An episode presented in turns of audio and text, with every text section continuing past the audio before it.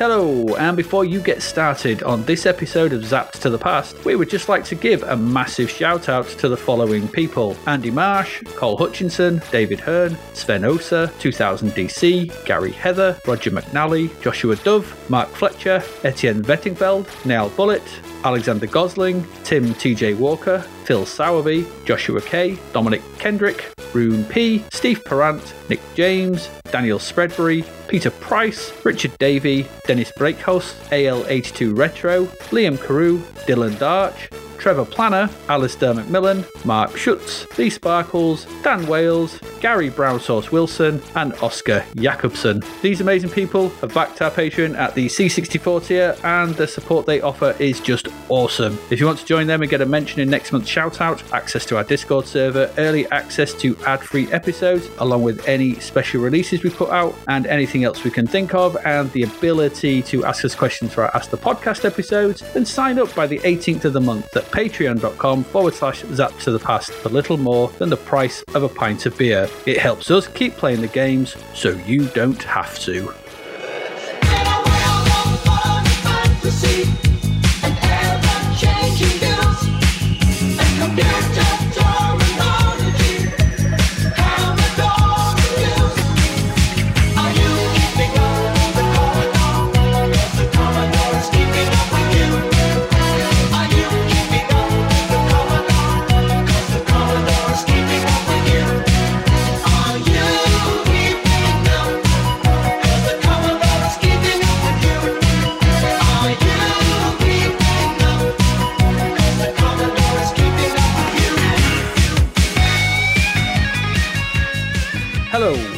Welcome to episode 96 of Zapped to the Past. I am Adrian Mills. I'm joined as always by Mr. Graham Raddings. If you have not listened before, this is a podcast where we discuss games that were released for the Commodore 64. We're using the magazine Zzap!64 as a monthly guide for the games to focus on, but we are in no way affiliated with Zzap!64 itself. This week, we start our look at August 1988 and the first batch of games reviewed in issue 40 of Zzap!64, along with what was also going on in the UK singles chart that month. So, Graham, there is a lot in this issue, but what games are we going to entertain our listeners with? In this fancy tropical fish tank housing a rainbow crab of an episode, we once again slip on our fur undergarments, grab our big choppers or stabby swords, and go hunting for the evasive dickhead Drax in Barbarian 2, The Dungeon of Drax. We also explore the mundane domestic ups and downs of a prehistoric construction worker in the utterly humorless C64 version of The Flintstones. Balk at the ridiculous icon controlled absurdity of a game devoid of everything except extendable probe arms in Star Wars Droids, explore the difficulties of Herculean cloud surfaces, and then beat up a goatman with a chicken drumstick in Hercules Slayer of the Damned, and then bounce some balls across an 8 bit assault course in the overpriced compilation Redux, Hopping Mad. Did you feed your pet crab bloodworms or crab pellets? Either of those are good. We also explore another TV game show turned C64 family game conversion in Every Second Counts. Go on a dungeon crawling punch up in the gauntlet inspired Rambo ish commando like Desolator. Explore the latest in a long line of derivative budget shoot 'em ups, this time as a blocky astronaut in Destruct, before finally grabbing our Sword of Thundera and then putting it back gently and exploring the six minute Aldi brand Goblins in Ghost World that lies beyond the Ice Palace. On the inside, the roses may well grow, and some might not like the stony ground, but some of these games belong locked away for good, that I'm sure of. Entertaining. Uh, yes, that's a word. That is a word. I would choose the word entertaining? entertaining. Yeah, I wouldn't necessarily. I wouldn't necessarily chosen that exact word, but it's you know. Well, we're, we're going to entertain them with these games. The games themselves may not be entertaining. There's, yeah, there's a couple, maybe. We'll these see. are these are like tasty cod bites with delicious pretzel coating, which is just what I've had to eat for tea, and they were very nice.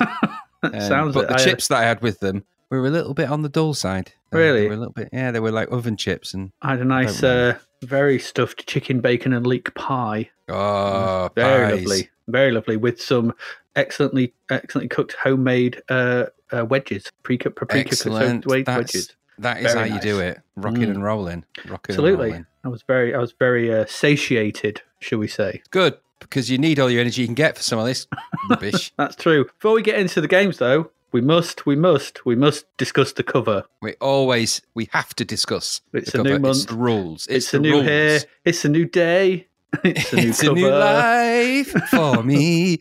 and I'm going to review the cover. Uh, so Zzap!64, this is Barbarian. Barbarian 2 is the cover. And you can see, you know, this is, uh, yeah, it's good, isn't it? yeah, I think it is. It the first time he's really drawn barbarian bodies? I don't remember seeing them from Ollie Frey Uh, it- this. Yeah, he's, well, he's done them in the posters, the, in, the Ah, sort okay. of, in the big posters that they release sometimes. So there's been sort of fight scenes, but I don't think we've actually. I don't really think. No, I can't really remember anything like this. Sort of no, naked, naked good. and well grown. Yeah, very naked, very well. I mean, they're to be fair, he's actually drawn them in such a way as it's they're they're revealing but not revealing on the on the woman, especially. Actually, normally these sort of these things should be topless in any other fantasy art book, I would imagine. Probably. In there, and and you know he's he's you know he's mercifully covered up, but I think I think it's amazingly well drawn. Yeah, it's very well drawn, and also as well, just to sort of comment. I mean, obviously, this is was Maria Whitaker in the adverts for it, sort of thing. Mm. But the, the the way that Ollie Freya's gone here, so do it a much more sort of say lithe. Um, Yes, she's more Tyrus Flame. isn't she is. Yeah, she's more Valeria. Yes. Yes. Yeah, oh, but yeah, sort of from Conan. But yeah, that the the bright red hair, it's really good. It is really a really good image. Yes. She, she looks a bit twisted. I'm not quite sure, but She's swinging that sword one way she or the other. is really, swinging I that know. sword. There's lots of blood everywhere. Um, yeah. it's very it's a very good depiction of two barbarians at fight, Yeah, it is. fighting something It is. in very little. No, I can't. I can't because it. You know, this guy can draw, and that's it's one of the one of the better covers we've had recently. Actually, that's really really good. The the sort of all of the stuff on that where he's drawing the hair. It's the, the details that Ollie Frey does like that that make I think make his drawings exceptional. The shading on the, the sort of the physical appearance of both of them is amazing, but the the hair on them both is just so well done and sort of the I don't know. He does kinetic movement so well. It's a really really good really good cover. That Mm, it is. really good. So two gold medals, two, two gold medals. Two Barbarian gold. two, um, two gold, and Hawkeye. Compunet is revealed. I don't know what that means. Well, as much as the cover art's amazing on this cover, it's let down by the crap copy because the copy's rubbish on this one. It's rubbish copy. It's not the best, is it? Sever limbs and cleave skulls. It's like, oh, You didn't need it, did you? No, Who's Gordon Howard? Why would he be? Why would we win an Amiga from him? I don't know. Who is Gordon? Yeah, courtesy of Gordon Howard. I just noticed that. Win an Amiga, courtesy of Does Gordon? Howard. yeah, he bought one. They've stolen it. yeah. he just picked up the magazine, gone. That's, where where, it it is." went. I knew I shouldn't have let those two zap people into my house. Damn that weird pretense. And uh, we was uh, just saying just before we started there, this, this has got the uh, most. It's got they've tried to cram as many sort of inwards into the eighties inwards into the corner as they can in one sort of little uh, ribbon. So Yeah. we've got the, the first ever Zap Death guide: get hip, get down, get groovy, get the word. No, and that that sentence I can tell was written by a white man. I'm just I'm just new. It's obvious. What does even mean? What's the death chart? Whatever it says. the death, Death guide. I don't know. We should look in the magazine really and see what that is. I'm trying I'm to assuming look. it's not it's not a, a guidance document for people who are hard of hearing. the Zap Definitive Guide to. Oh, it's the Definitive Guide to Puzzle Games are the first to go under scrutiny in number one of an irregular series of features. Puzzle games, tip down and groovy. That might be the name of the three dwarfs that never go near it. What? Hip down and groovy. Yeah. Oh dear. Or you know the alternative snap, crackle, and pop. Yeah, Once exactly. again, rear, rear their heads. Um, Yeah, no. I don't think puzzle games have ever been described as hip down and groovy. They're like they're the nerds of the you know the gaming world, aren't they? Yeah, like them and visual, them and visual novels. It's like you know they're the ones you don't want to end up talking to at a party. No, and the, because it's the real sentences for those puzzle games, it wouldn't be get hip, get down, would it be? Get the corner pieces, line up the back edges. Just not quite as exciting. Group, group all the same color pieces together. grouping, grouping, damn you, it's important. Get the grouping sorted out. so yeah, so I don't know what they're on about really. No. Um, also of note, this uh, issue, this is, I mean, Paul Sumner is whoever Paul Sumner is, but this I th- think is the first issue that has none, none, I don't think, of the original Zap staff with Julie Not at all. Rignall now gone. Wow. So this is uh, this is this is it. This is all new, all interesting, all weird. Gone, yeah, three and a half years in, and he's, he's gone. Gary Penn went ages ago. Where Bob did Wade went Julian Rignall ago. go after this? Then what did he go to? Did he go to another magazine? Freelance, I think he turns up in Commodore User for a while. Wow. I mean, Gary Penn's editing that Un- at the moment. invited? Sub-editor. Just in the office. Look, I don't know why you've come here. You don't work here. maybe. I just, just like, just like games. yeah, maybe they're just doing the rounds. And I suppose you might get, you know, Maybe. you might you might get tired of working under a specific way. I don't branch Could out. and all that. possibly. Yeah, maybe. There you go. So that's the cover. Uh, that's that done. So Barbarian 2 Hawkeye. There are our gold medals. We'll see what else Mm. the uh, magazine things when we get into our games. Should we get into our games? I think we Let's should. do that. All right, let's get into our first game.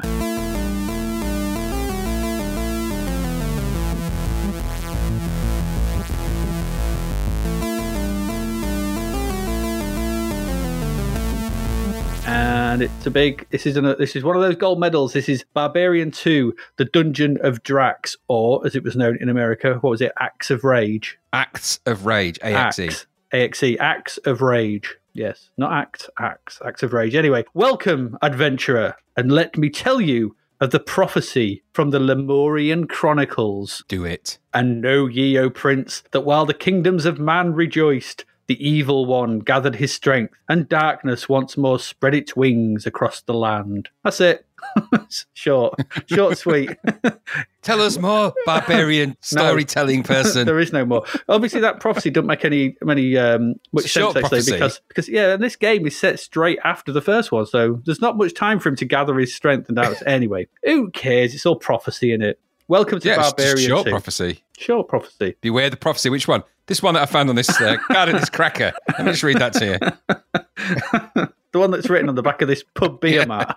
Post it now. There you go. Off that. There you go. Prophecy and all that. Uh, yeah. Welcome to Barbarian 2 from Palace. This is once again designed by Steve Brown. Uh, this time, though, it's got code by Rob Stevens, so different. Joe Walker and Steve Brown did the visuals, and Richard Joseph once again on sound and music. So this is set straight after the finale of the first Barbarian. Where you vanquished uh, Drax and rescued Princess Mariana. So, where you vanquished Drax and rescued Princess Mariana. Drax has legged it off into his dungeons, none too happy at this state of affairs, and vowed to wreak disaster on the jeweled kingdom. What are the Lemurian Chronicles anyway? Who's this Lemurian? Who is he?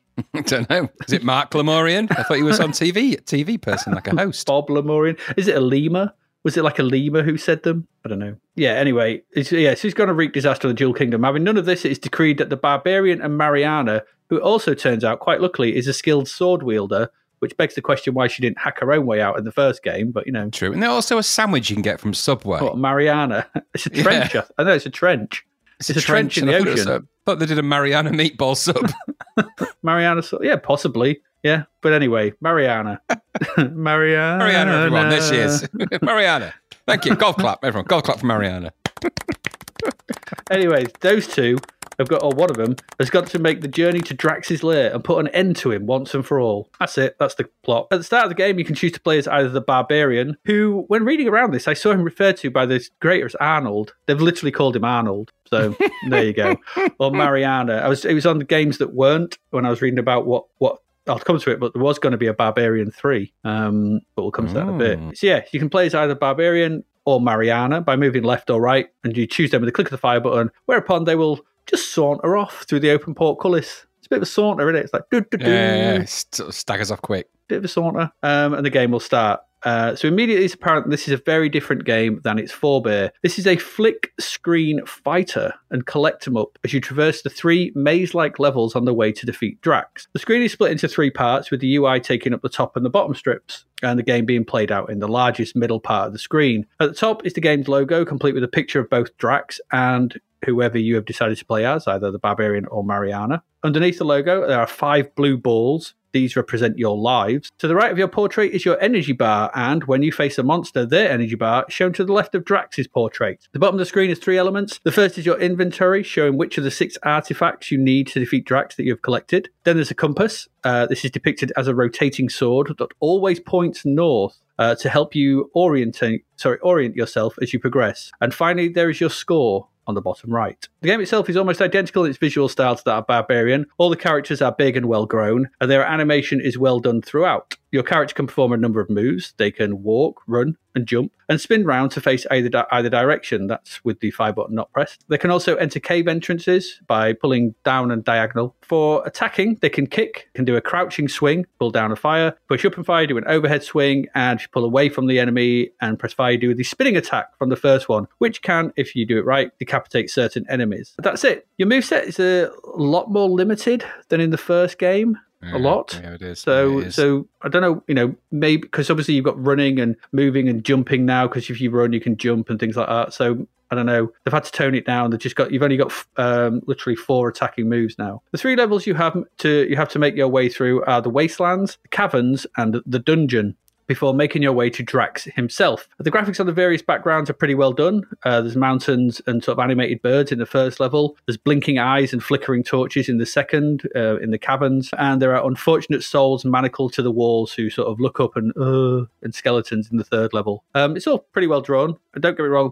visually, this is, you know, very good. The monsters change as well from level to level, uh, with you facing off against giant pink saurian beasts, pain in the asses that they are. Neanderthal, giant Neanderthal men and mutants, and there are others in level one. There are orc, grubs, crabs, and cave trolls, along with other ones in level two. And there are dungeon masters, giant grubs, and orklets, along with other ones in level three. So in the wastelands, in the caverns, in the dungeons. So this offers a varied amount of things to fight. Um, some are big, massive, some are sort of medium size, and some are quite small and need. And each one is, you know needs a bit of a different strategy to uh, take them out. On your travels, you must find the following artifacts as well if you are to face any chance against Drax and his pet great demon that await you in the final level. You find the shield and the globe on level one, uh, and these guard against instant death from the demon and against Drax's magic, respectively. On level two, you must get the potion and the jewel, which increases your resistance and disables the living idol when it is reached, respectively. And on level three, you get the, get the key and the axe which opens the portcullis door um, and increases your strength, respectively. I can't help feeling that the axe would have been better on level one. Mm. it's like, give me the power ups early, please. I mean, mm. guard against instant death from a demon and against Drax's magic on level one. You don't need them until level four. To put them in yep. level three yep. it would make sense, wouldn't it?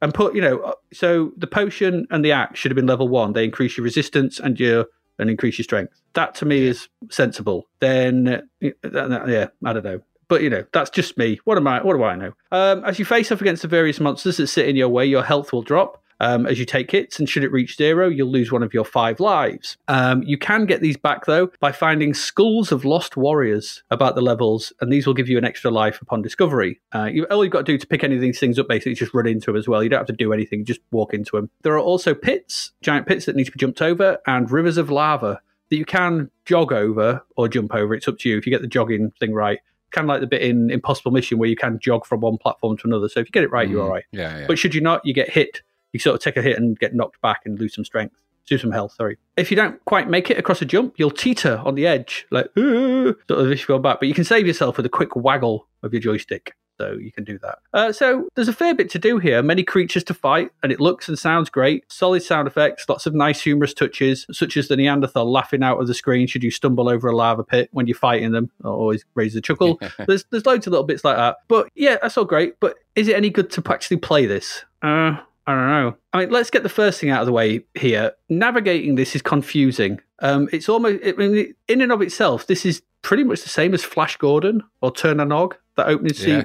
It's yeah, just it's, it's just another one of those in the way it wants you to play. And as we've found with this kind of thing, trying to keep your spatial awareness while being forced off screen by an angry eight foot tall dinosaur takes some doing. And it can you can get knocked out of a cave back into a certain different way, and it can be painful. It's not helped as well that by sometimes there are some screens where you run out of them on the right, only to enter the next one from the right, facing the opposite direction. So that doesn't yeah. help. So then you run back across and you exit on the left, and then run back in from the left on the next screen. It's like, well, a th- that don't work so can get quite confused quite quickly i found that your progress can also be blocked by enemies that sit on the far edges of pits just trying to get towards you because they just walk towards you and they just if there's a pit in the way they'll just walk at the edge of the pit and you can't jump over the pit at this point because you'll just hit them and be knocked into the pit loss of life so you don't want to do that. So then you have to backtrack. But, you know, usually I've been running away from an enemy through somewhere, through a doorway or a cave entrance, whatever they are. So then I've got to fight them and it, it, feels a bit all over the place. And to me, this is where the other problem comes in. The combat's dull. It's quite dull. Each fight tends to go on for far too long. I mean, yes, you can watch a playthrough. You, pro- you can probably, you know, you watch a YouTube playthrough, someone speed running it in 19 minutes. That's, but okay, but that is not going to be you. And it wasn't me. I'm playing this. You get lost and you get into boring fights and you get stuck in corners with that bloody green thing just poking at you with these little pokey proboscis. going poke, poke, poke. It's like what? God, get up! And you can't you try and kick it, but you, your animation's too slow and it pokes you again. Oh, it's, it's very rude. Um, so yeah, the creatures here are, are just not fun to fight. I found the only one that is is kind of the Neanderthal because it's another kind of humanoid, but the rest are all annoying. I didn't really enjoy fighting any of them. And the lack of moves from the first game limits your options quite severely. Uh, the smaller creatures tend to just poke at you, as I said, or kick at you, like that the the sort of brown ape-like thing that just Yeah, got that, yeah. and it just pushes you back and pushes you back and pushes you back, and you're like, let me do something, and it takes too long to run away from it. Or and you can't walk away quick enough because you got because to turn round you don't just turn around you have to do the fancy spin every Yeah. time. So yeah, okay, yeah. So you just find yourself in boring wars of attrition. That's what I found. And yes, I know you can jump over some of them. Never seemed to work for me when I tried. I just always seemed to hit them. I couldn't get the timing right, or something was off. I don't know. Before, you know, just before anyone says anything, I saw it done on the YouTube video that I watched. But I was like, I tried it and I tried it, but it just never seemed to work. The, the bigger enemies take forever to kill, and it's just no fun. You just end up doing the overhead swing constantly against the big pink dinosaur. I don't know. It's weird. And they also do that thing where they respawn, sometimes right in front of you from clouds of gas. And this just adds to the annoyance. I mean, we played Usagi Yojimbo recently, and that took the time to place the enemies in the world and not constantly spawn them. It was designed. There was a design process there. It also made it a straightforward 2D game, so you never felt lost. You just left to right, off you go. This game would have been much better if they'd have followed that design ethos, I think, and designed the game around these encounters, so they could have placed the big monsters where they needed to for you know ups and downs, peaks and troughs, and sort of thought, well, we'll have this here rather than just, and we'll just have it chasing you across the screen. The big pink dinosaur, go. Uh, you know, there's a lot of tech here that's good, but I think the design is a bit of a mess. As it is, I found myself wandering around some very samey locations, getting into fights, and my way blocked by monsters on the other side of pitch and pit. Sorry, which it's just led to a very un- enjoyable play session. I was really looking forward to this, uh, but the spawning enemies and lack of variety in the fighting really stuck out here. Yeah, there's more to do than in the first game, but what that game did, it did incredibly well. This feels like a more bloody Flash Gordon or any of those type of games, types of games that we've played. And that was not something I was expecting from a gold medal game, really. I think they've just been suckered in by the presentation and the visuals and all that kind of thing. Don't get me wrong, it's technically very proficient and very well put together, but it's dull to play when all's said and done. And finally, you don't even kill Drax at the end because he puts his head back on and escapes in a magic mirror before sticking his hand back out and calling you a wanker. And that's what it looked like to me. Um, it looked like he just sticks his hand out and just the tosses, just the you know shaky hand symbol at you. I was like, oh, it's a bit rude. Maybe he does. Maybe he does, yeah. I think he's sort of shaking his fist, but looked like he was calling me something. Because uh, this was because Steve Brown was intended to make a third game in the series. This was supposed to have you kill Drax, and then that was it. But then he got the idea, like, oh, let's make it a trilogy because it's a fantasy game, so it needs to be a trilogy. So we'll do another one. So we'll have him escaping, and then the third one, it'll be. And he was essentially what his what his idea was, like reading games that weren't, which is more of this. And even he said, "Oh, maybe no, I don't know." Um, it has a description of it, and it sounds very similar to this. But however, and, but what happened was it kind of got taken off him. Some new came in. I think read the games that weren't. We'll, we'll link to it. I'll put a link in somewhere. So there was a sequel was in the works on the Amiga and ST, and it was going to be a platform game. Oh dear. I know. Something's gone wrong already. Something went wrong. However, before any of this happened, Palace went bust and the Barbarian license died with them. So it never actually happened. I don't know if there's any footage of it kicking about. There wasn't any. There was some sort of concept art on the games that weren't website, but I found that quite interesting that the reason that this didn't end properly is because they wanted to do a third one and then they went bust, so there never was a third one. So you never actually killed Drax in these games. Silly. Yeah, this was uh, disappointing. I, I found this quite disappointing and ultimately pretty dull. It's technically good, it looks nice, but that combat is boring against blubby enemies. I just didn't like it. What about you? Very similar story, actually. I remembered the Amiga version of this more than the C64 version because I just remembered it more. And I remembered in the back of my mind, I remember having this vague notion that there was there was something wrong with it. There was something a reason I didn't enjoy it. Now, as you've rightly said, I mean it's it's a classic in its own way. This technically, it's all very clever in what it's doing, the look and feel, and all of that. In terms of its central premise of a barbarian or a female barbarian on a, some kind of quest, and the graphics and the technicality of the the sort of character on character fights kind of work in that respect. All good that part. However, problems do begin as exactly where you've said. Had this been a journey that had a narrative flow, a la Usagi Jimbo, exactly, I've written exactly the same thing here, where you just felt like you were progressing on a journey, as the story kind of implies, but that isn't what happens. This is just what felt to me like I was pinging around of various locations that all kind of look similar, if not the same, popping in and out of caves arbitrarily. It felt to me until until I'd done that enough that I've he- heard this kind of weird buzzing sound and I'd managed to get to the next level. It didn't feel like there was any rhyme or reason for that to happen. I wasn't actually looking to find the end of the level because I had no clue where I was going. It made no sense. The directions are completely hopeless. hmm For a while, I thought I might just follow the sword and where it points to see if that points to the exit because you know it says it points north, but I, I had no bearing for anything in this, and that made it really dull. And that's um, key problem that really then means problem number two kicks in. Problem number two is the do- is the dreary combat. There's no way around that. Less moves means it's less interesting. Mhm. The enemies in it are really stupid enough. That stupid flamingo turkey thing made that bloody noise at me one more time. I was like, oh, you're no. Just and they're just annoying, and it's a bad combination. Annoying, repetitive enemies that have little logic to them and that trip themselves up a lot. That just seem to be able to move a little bit quicker than you because you're, you know, and because you're limited moves. You've got you've only really got side hit and kick really to do deal with them at that height because Mhm. the over the head one doesn't do any damage on those ones. So then you're actually limited really to two moves because most of your moves occur for those smaller characters over the top of their heads. Yep. And that so that means you're fighting. A, it's a combat game with two moves. Well, who wants to do that? Yeah, you maybe you can jump over them. I never successfully did that. His run is weird, and his run weird. Did you think his run was a bit over runny? He was like, goodness me, his, his stride was enormous.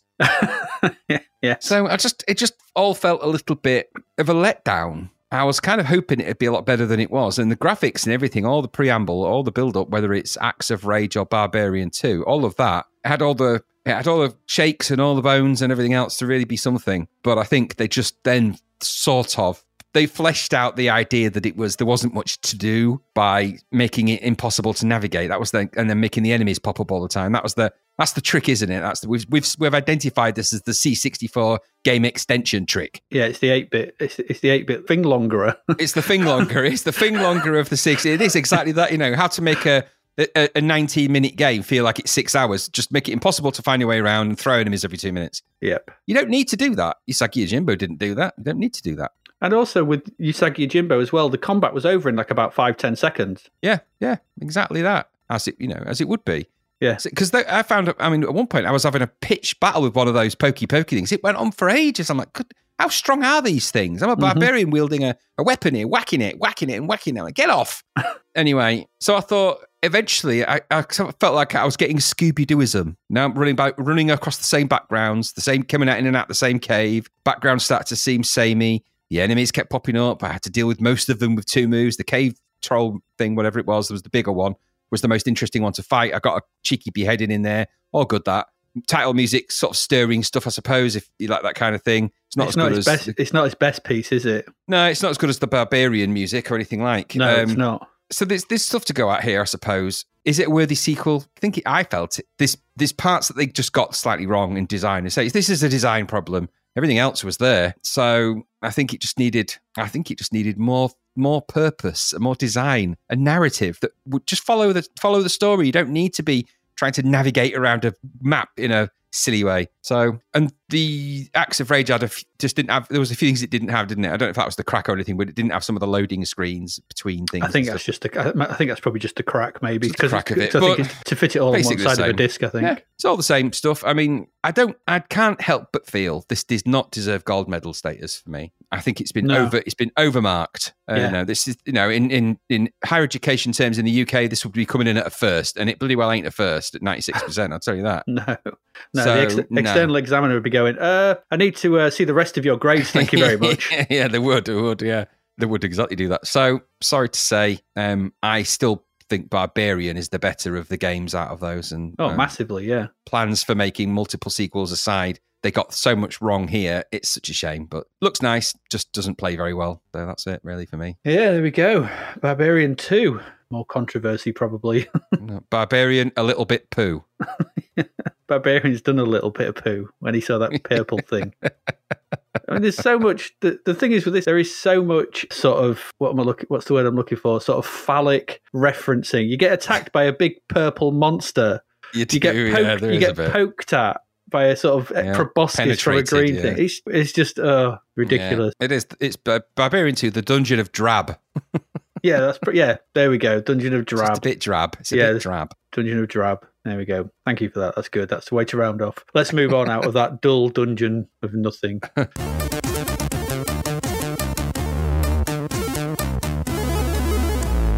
And Graham, you've got the pleasure of the next one. Second time we've been to Bedrock. This is uh, the Flintstones. Yes, it is. They're back. They're back. They are. I wish They they are the. Flintstones. I know. Flintstones. Meet the Flintstones. Diddle, diddle, diddle. Published by Grand Slam. This designed by Teque Software. Um, coded was Peter Harrop and uh, Sean Hollingworth. They made Terramex and Auf Wiedersehen Monty and but Death Wish 3. They did. Oh, right. Can't tell or anything. Um, graphics, uh, Mark Edwards here. Not sure what he was responsible for, really, other games wise.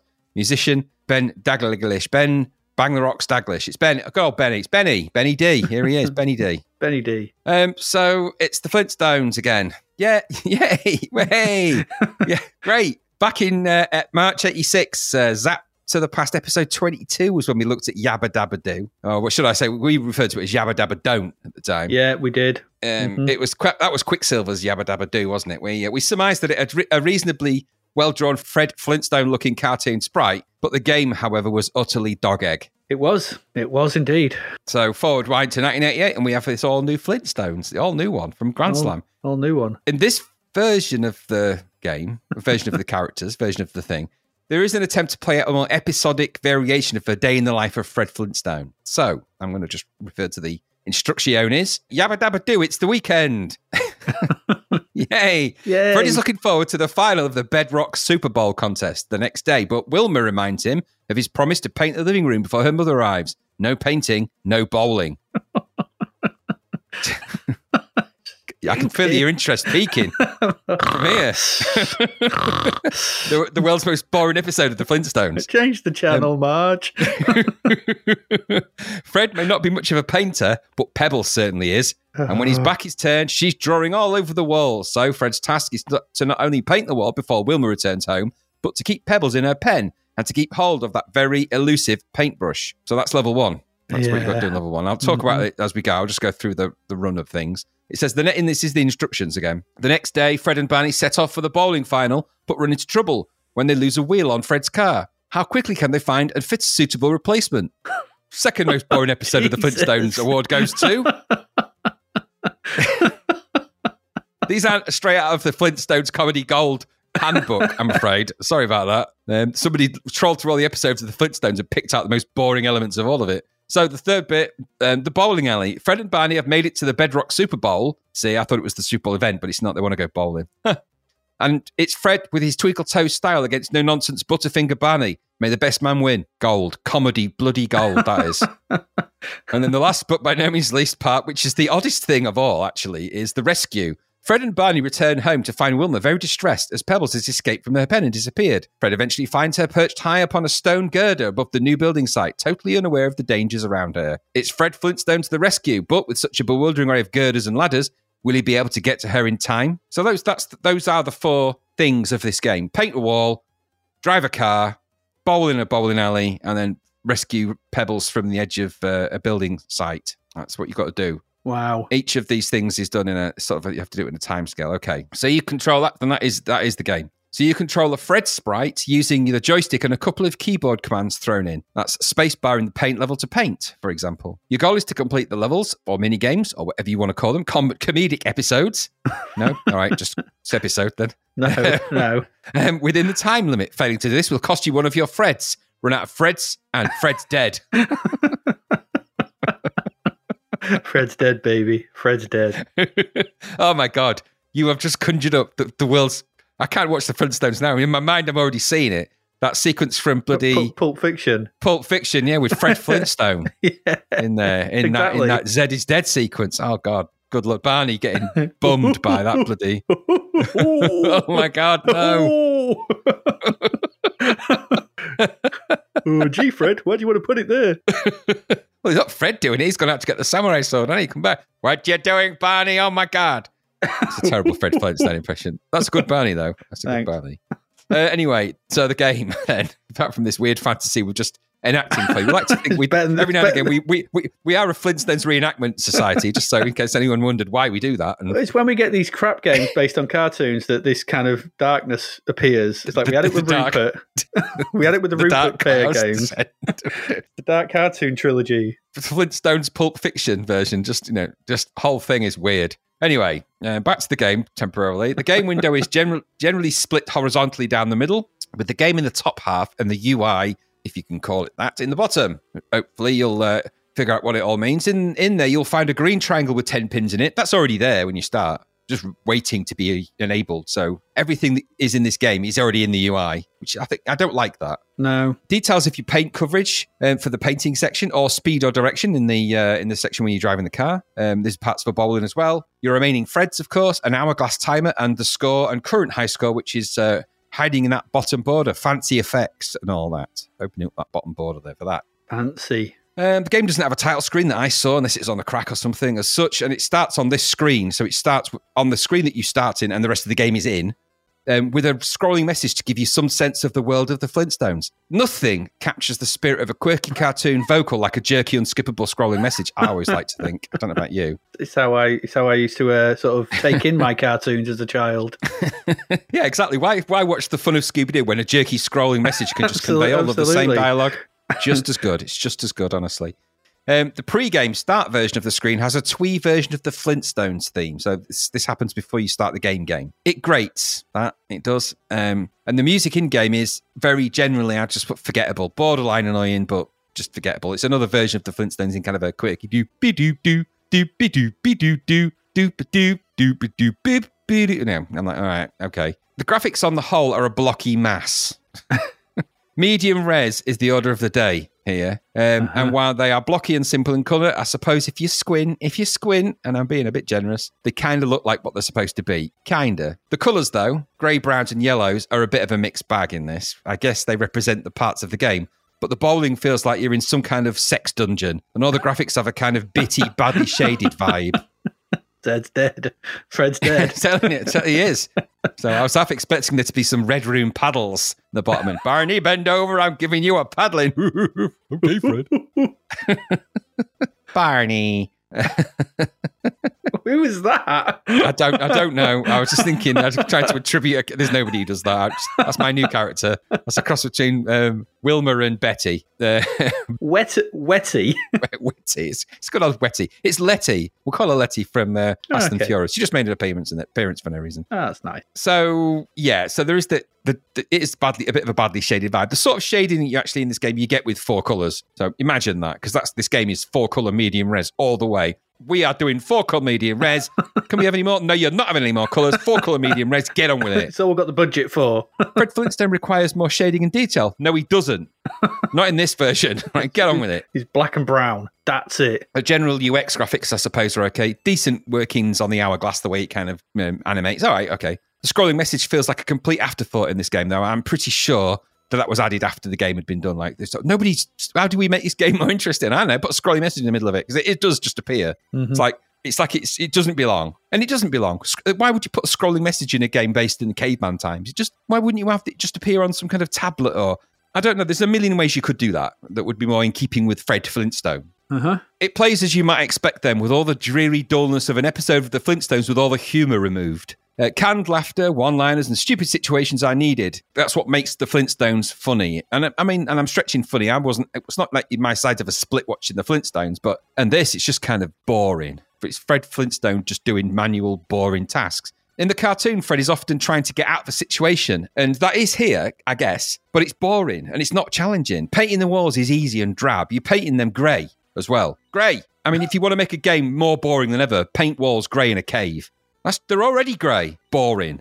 The running Fred's car is short and, and too simple. Boring. The bowling doesn't really work very well, and it's visually drab and boring. The Far New Rescue is alarmingly simple and really stupidly obvious. None of this has any real challenge or any humour. It's just a dull, ordinary day in the life of a Bronto crane operator at the Slate Rock and Gravel Company. Oddly, the game got 40%, and the earlier version got 60%. Neither of them are very enticing, if you ask me. Flint, um, they're not very enticing Flintstone games, if you ask me. I half expected to find an end of game animation where you just saw Fred's feet drop into view in front of some grey slate background as he hanged himself after realizing the futility of his existence. maybe of the Flintstones, but this is no fun at all. What did you think? Yabba dabba no. there you go. Change it to that. Just no. It's how to make a comedy show boring. Make me paint a wall with really sticky, horrible controls. Awful. Blocky nightmares of the cast only add to the horror. And don't get me started on the scrolling messages with a space after the quotation marks at the beginning. Um, like you, like you with some of your crap for shading sort of thing, bad punctuation and shit like that. I started to get eye twitch syndrome. I was like, why is there a space there? Why? there shouldn't be a space after the quotation. There's no need for a space. Uh, I didn't get very far. This is slow, turgid, and boring. Who wants to paint a sodding wall from one shade of grey to another? I mean, literally. Nobody. It's a joke. In, the only joke that is is there's a joke in Red Dwarf in the first season of Red Dwarf where they're painting it from uh, something grey to Battleship Grey, um, and they get mixed up and they're trying to get the Scutters to do that. I mean, that's funny because the situation between Lister and Rimmer and Yes, the Scutters and getting it yes. mixed up and they don't know what's going on. Here, it's just a nightmare. It's just horrible. It's horrible controls and trying to catch that bloody brush and put. It's just horrible. And who cares? And then Wilma turns up and puts a space after a quotation mark. I just wanted to throw my joystick through the screen. I hated this. Who thought this was representative of the Flintstones? There's nothing of it. What episode does? I mean, some Flintstones aficionado may go, "I'm sorry, but in episode three, four, three, three X series two, he does actually paint the wall." I don't care. That's probably the worst one. This was awful. just, just a horrible, pointless waste of a license of a game. Yep. And that bit at the beginning where he slides off the back of the dinosaur had me laughing for ages. This blocky stick man in the background. he just waddles off. Like, oh my god, this is what we got here, isn't it? Ten pound this Yeah. was. Ten Too pound. heavy. Way too heavy, that. Yeah, god awful. Forty percent, no chance. No. It's just no. a bad, bad game. Yabba dabba no. There we go. I hated hmm. it. Yeah. Well, there's probably more licensed games in the future that'll be much better than that. Yeah, there is. Let's move on to the next one.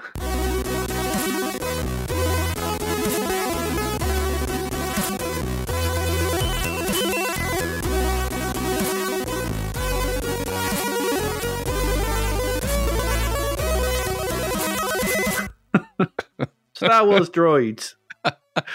Star Wars droids. Okay. See you later.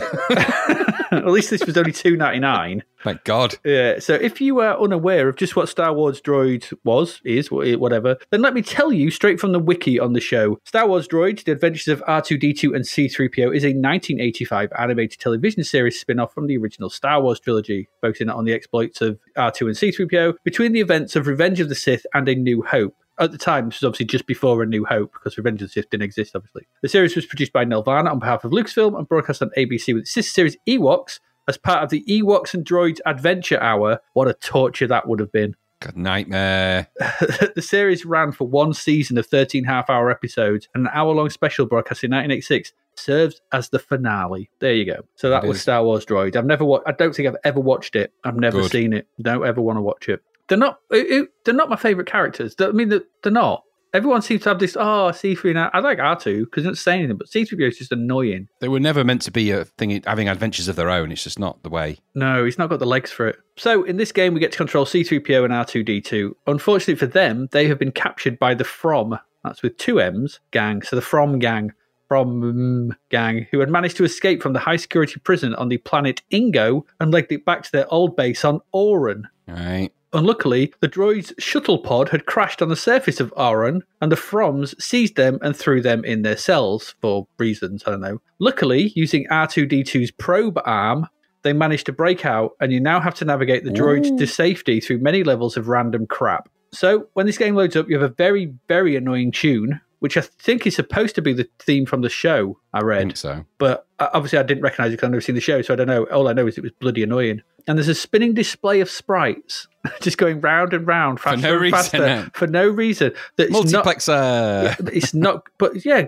just nothing to do with the rest of the game. It's not good for epileptics. I, I'm going to, you know, warn. Just, No. a, just a warning. Morning. Morning. Um, so this was coded by Paul Gill, visuals by Ian Anderson and Chris Gurney, and music by Tony Williams. The credits on the title screen say a lot of other things, though. Weird, weird credits, and I just ignored them. It's just like going for some more quirkiness No, those credits are from Lemon64, so I'm going with them. Uh, Pressing the Fire gets the game going, and it's here that we are greeted with another stupid control system. We, it, what is it with icons or stuff? It's not as bad as that one we saw the other week where uh, the slaying game, Slaughter, where the icons floated around and you couldn't pick what you wanted. Oh yeah, the coleslaw game. Yeah. That this that's not as bad.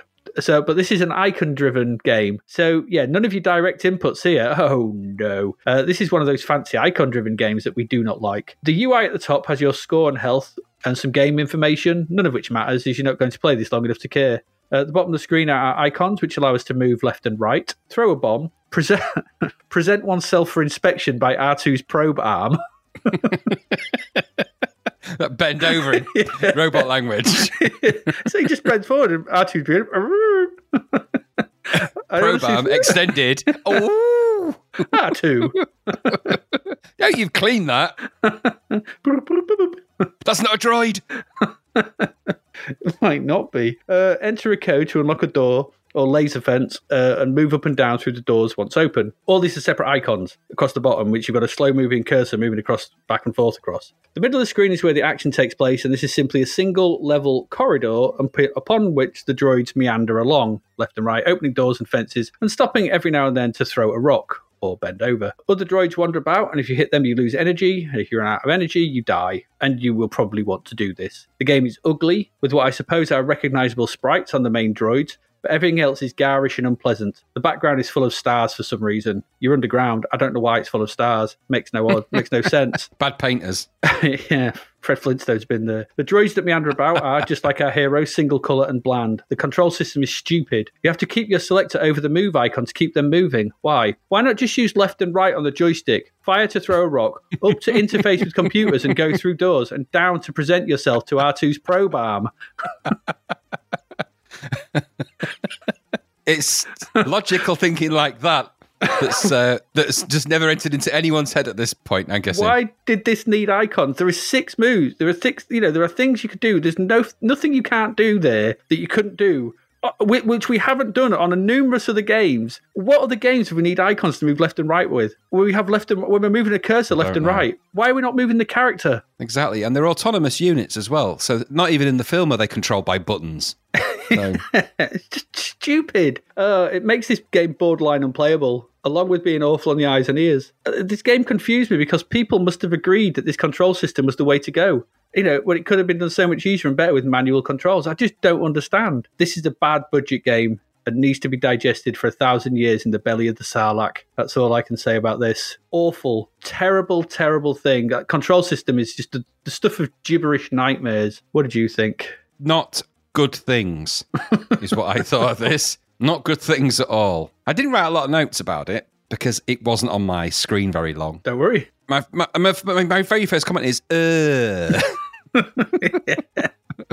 Icon controls. Why? Why? Why? Why? It made using the joystick hard work. I'm like, why? Why do I have to move the pointer with the joystick to the button to make the droids move? Why yeah. didn't they just move the joystick to? Why? It's just you know that's that's a big question for me. Don't that, know. I mean, that was just that was the beginning of the horror for me. I'm like, oh god. Then the the sprite design. I'm like, all right, I suppose it's yellowy coloured and it looks kind of like C3PO, but not really, is it? It's not very good. It's not very detailed or anything, is it? No, and I'm thinking this is a Star Wars license. I mean, goodness me, uh, you know, this isn't good, is it? No. Um, it just didn't shout Star Wars at me. Thankfully, actually, I suppose in a way, it didn't have anything to do with Star Wars at all. It didn't feel like it could just just happen to have two. You know, this this could easily have been an Aldi brand Star Wars game, couldn't it? Just called it The Adventures of Goldbot and Mini Droid and Probarm. Probarm, yeah. Just the idea of the, you know pe- people extending themselves you know, to, to be probed. I'm like, all right, okay. Not, and the thing is, it's not like that happens a lot. Thank God it doesn't happen a lot in Star I Wars. Re- I don't remember C3PO presenting himself such as he does in this. No, not in that way. He doesn't. But the duck in this, it is duck, but you can't duck under the robots that go and flying around. So no, it's of no use. Stupid. No, it's just it isn't stupid. Some, nobody's put any thought into this whatsoever. I don't quite understand it. I don't. I, and my feeling is that this started out as one game and ended as another. I don't think this. I think this Quite is two possibly. parts of two completely different games that have been bolted together.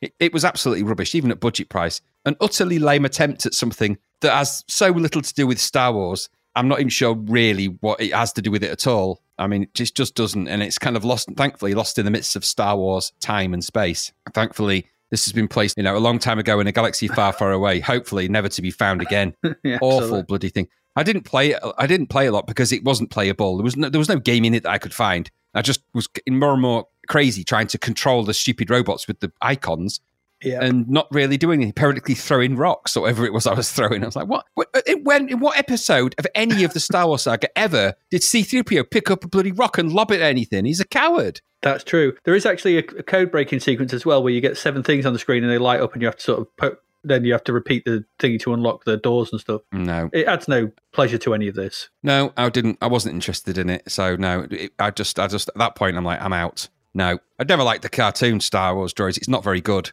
The C3PO voice is really weird. I think it's Anthony Daniels as well for the cartoon, but it's really, it doesn't sound the same. Something's not right about it. And he's got his body's too stretchy to be C3PO. And when you watch the cartoon, you'll see what I mean. It's I don't want if you watch, watch any it. of them, it's, it's it's don't watch it. It's not good. And no, and it mercifully was killed in you know at a very young age.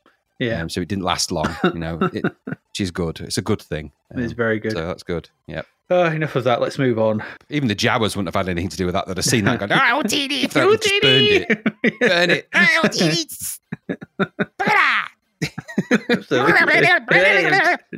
What are you trying to push in this? This crazy crap, stupid tape shit. What is it? Yes, indeed. Oh, let's leave them behind. Let's leave the droids rotting Yes. in, a, in a slag heap somewhere. Yes. Let's move along. So I'm sure the next one is, you know, it's another sort of license, but, but let's see if that's any good.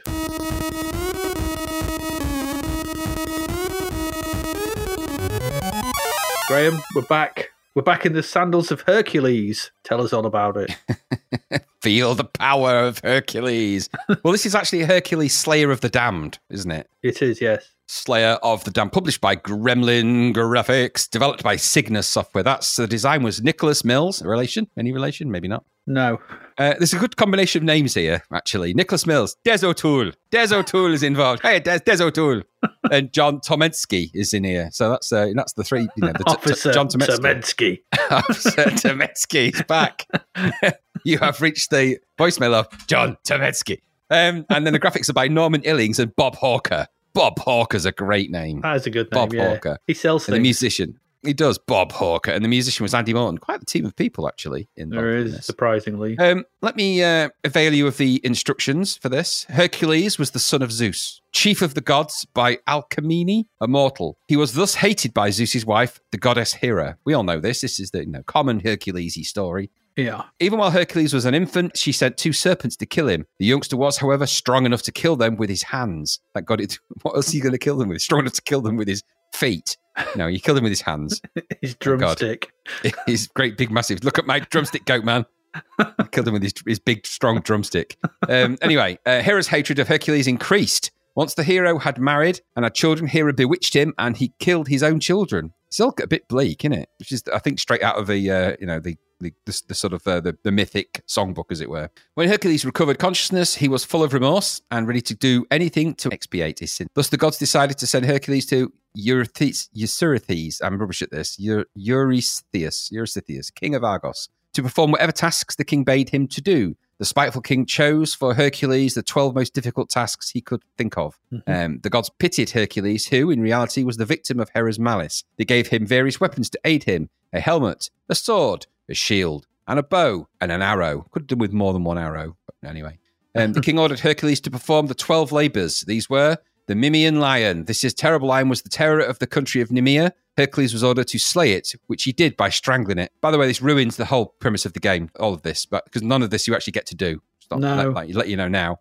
The Hydra. This multi-headed monster was also slain by Hercules despite Hera sending him a poisoned crab. Okay, to bite him. Poisoned Tell you what, it's a bit. So, yeah, poisoned crab. The stag of Cineria. No man has been able to catch the marvelous stag with antlers of gold and hooves of bronze. It surprises me because he'd be well heavy. Um, it took Hercules one year to capture it. The Ephremanian boar. Hercules had to trek for many days through snow-covered mountains to catch this fierce, powerful boar. It's just that doesn't sound have any real magical connotation to it. Just went on a boar hunt, really. The Augean stables. These stables had not been cleaned for 30 years. Hercules was ordered to now. Just at this point, I'm just going to note that some of these tasks they don't sound quite as mighty when you get right down to it. Uh, This was one of them. So he's got to clean the stables. Hercules was ordered to clean them, a task which he accomplished by diverting two rivers to flood them. That's not cleaning. Hercules, come on. It's also not good for like the local ecology, the wildlife, the, And the horses. the farm, the horses. The Stymphalian birds, these ferocious man-eating birds, were slain by Hercules. The Cretan bull, this beast was caught and tamed by Hercules. The horses of Diomedes. These horses were fed on human flesh. Hercules killed the owner and tamed them. Okay. The girdle of Hippolytia. The beautiful girdle of Hippolytia, a queen of the Amazons, was acquired peacefully by Hercules. Acquired peacefully? Hmm. Never heard it called that before. However, hearers spread a rumor amongst the Amazons that Hercules was carrying off the queen by force. They then run up in arms against him. Hercules slew the queen on the spot. Take Right. that. Take that. The oxen of uh, Geryon. Geryon was a giant who owned a herd of oxen. Hercules killed Geryon to acquire them. In the process, he bent down two mountain peaks to create the pillars of Hercules on either side of the Straits of Gibraltar. How did Okay. do that? I don't know. The next one is the apples of Hesper- Hesperides. The gardens of the Hesperides were guarded by a dragon. Hercules appealed to Atlas to get him some of the apples. Atlas agreed to providing them, asking Hercules to support the heavens while he went to get them. Okay. The dog Cerberus. Hell was guarded by Cerberus. Hercules was to fetch the dog. However, even Hercules did not attempt the task. With heavily heavenly aid, he was able to overpower the dog. These were the 12 labors of Hercules. He engaged in other adventures too. He was one of the Argonauts who accompanied Jason on this journey. He fought with Jason against the skeletons. Something tells me they just watched the movie here. Yeah. In his adventures, Hercules clashed with Nissus, a centaur. Hmm, you have just watched the movie. Yeah. Jason and the Argonauts. The centaur was slain by Hercules. Hmm. However, when Hercules was building a temple to Zeus, he requested a fresh garment to celebrate the occasion. However, the centaur Nessus had charmed a robe, which would fatally scorch its wearer. it was this robe that Hercules donned and finally led to his death. Okay, so Okay. that's that's the that's the story. Essentially, the story of Hercules. A bit weird, isn't it? And they've included all of that. None of that is you get to do any of that in this game. None. No. None of it. It's just there for show. The object of the game is to collect the 12 labors of Hercules. So you don't actually have to fight them, you just have to collect them. The labors are graphically presented on the screen. Exciting. Um, the labors appear in smoke, and you must hit them to gain them. Once you've collected all the labors, you must kill the Minotaur to win the game. Ugh. Yep. Your weapons are a club, your fists, and feet. Smell my feet. Oh, your feet stink, Hercules. Smell my finger. That's the other weapon they don't talk about. I don't know where that Um, finger's been. Along the bottom of the screen, you will see a snake which moves from side to side. This is really weird. This. Your blows to your enemy are only effective when your enemy is positioned over the snake. Up. If Hercules is losing the battle, the snake will appear longer, Jesus. thus helping Stupid you. But But if he is winning, it will appear shorter. Beware of the spider, which at times descends to where the labours are consumed and tries to steal a labour. If the spider succeeds, you must collect the stolen labour again. So it's wise to try to hit the spider, which will ascend again. Your opponents are the skeletons and the minotaur, armed with swords, tridents, and deadly horns, God's and sake. fought u- uh, using the following moves. So you've got a series of moves here. They're they're not quite they're not quite barbarian. They're not. and they have some they have some funny names. So in, in non-fight, you know, not in standard mode, you can turn and walk, advance, shuffle forward. There's a high block if you press down, and you can turn around. With the fire press, you've got Mountain Shaker, the Crasher, Zeus's Torment, Titan's Gift with Bip, our Titan mascot. Hi everybody. Um, Punch of Dead, Low Block, Thunder Kick, and Pluto's Messenger. I don't want to know what Pluto's Messenger is, but according to this, Pluto's Messenger just says leg sweep. That's the uh, the, the actual name for that is a leg sweep. Yeah, all right. What's that got to do with Pluto? So, well, a, a mountain shaker is an overhead blow. A punch of the dead is a punch. A thunder kick is a kick. Titan's gift is a low cut. Zeus's torment is just a mid blow, and the crasher is a head blow. So Ugh. uh, that's all you ever need to know about this bloody game. First impressions, then. Uh, the music does not feel particularly Herculean. No, it I would not. say it adds a sort of a cinematic feelish to the titles. They tried that kind of like fade in, fade out of you know single title things. I've seen it a couple of times in games, but the music felt like you were in a Greek taverna, just you know wait, waiting for your uh, your Waiting for your Gyros. tapas. yeah. You start with two options: Realm of the Damned and the Minotaur demo. Choose the Minotaur demo, and the loading will begin, and it's a slow old thing. Um, the Mhm. demo was a heavily barbarian-inspired fighting game between a club-wielding Hercules and a Minotaur. No idea what the purpose was, as the Hercules didn't do anything aside from get beaten, and the Minotaur just slapped him around. Yeah. The background graphics were a very elaborate Yes. medium res image. Not sure what of, kind of a Mount Doom hellscape, I guess. It looked quite reasonable, actually, all said and done. The main sprites were quite big and bold with some interesting animations and fight moves. Anyway, I had to reset it from that because it didn't do anything. was just watching Hercules get beaten by a Minotaur and not very good. So then I went back, reloaded loaded in option one this time, which was, of course, Realm of the Damned, Damned, Damned. Um, so I found myself able to control a bearded Hercules wielding his massive club and smashing his way through attack wave after attack wave of skeletons, initially at least. The background detail was reasonably, I suppose, kind of a sort of a ruins kind of thing. Mm, it's all right. Yeah, it's not. I said reasonable. There's some okay animations. Um, I kind of suppose they sort of look the part, the sprites. I guess it's not quite as good as Barbarian, which is clearly the key influence for this. I mean, they've just looked at Barbarian and gone, "Oh, can we? How can we make a Barbarian stat game? Hercules. No one's done Hercules. Oh, didn't you have all them labors? We don't have to worry about that. You just have to keep fighting the various enemy baddies while the labors drop out the sky in puffs of smoke, and you have to collect them. How lame is that? How lame of a thing is that? Of all the things you could do with a Hercules game, you have to collect things that appear in puffs of smoke and just fight skeleton after skeleton after skeleton after skeleton. That's all I ever got. Yep. When you collect them, it lights them up. They're all strewn in the top and bottom borders. All, all of them is graphic little graphic images.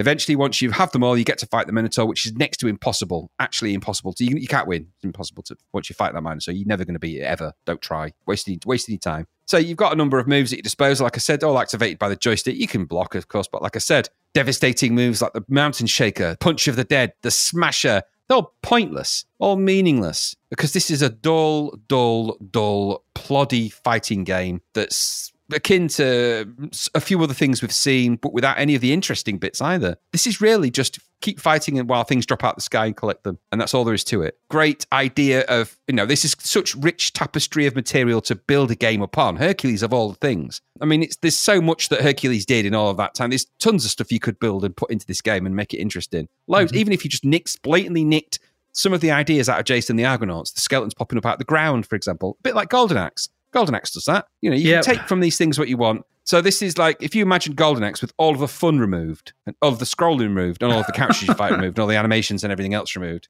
taken right back to its basics.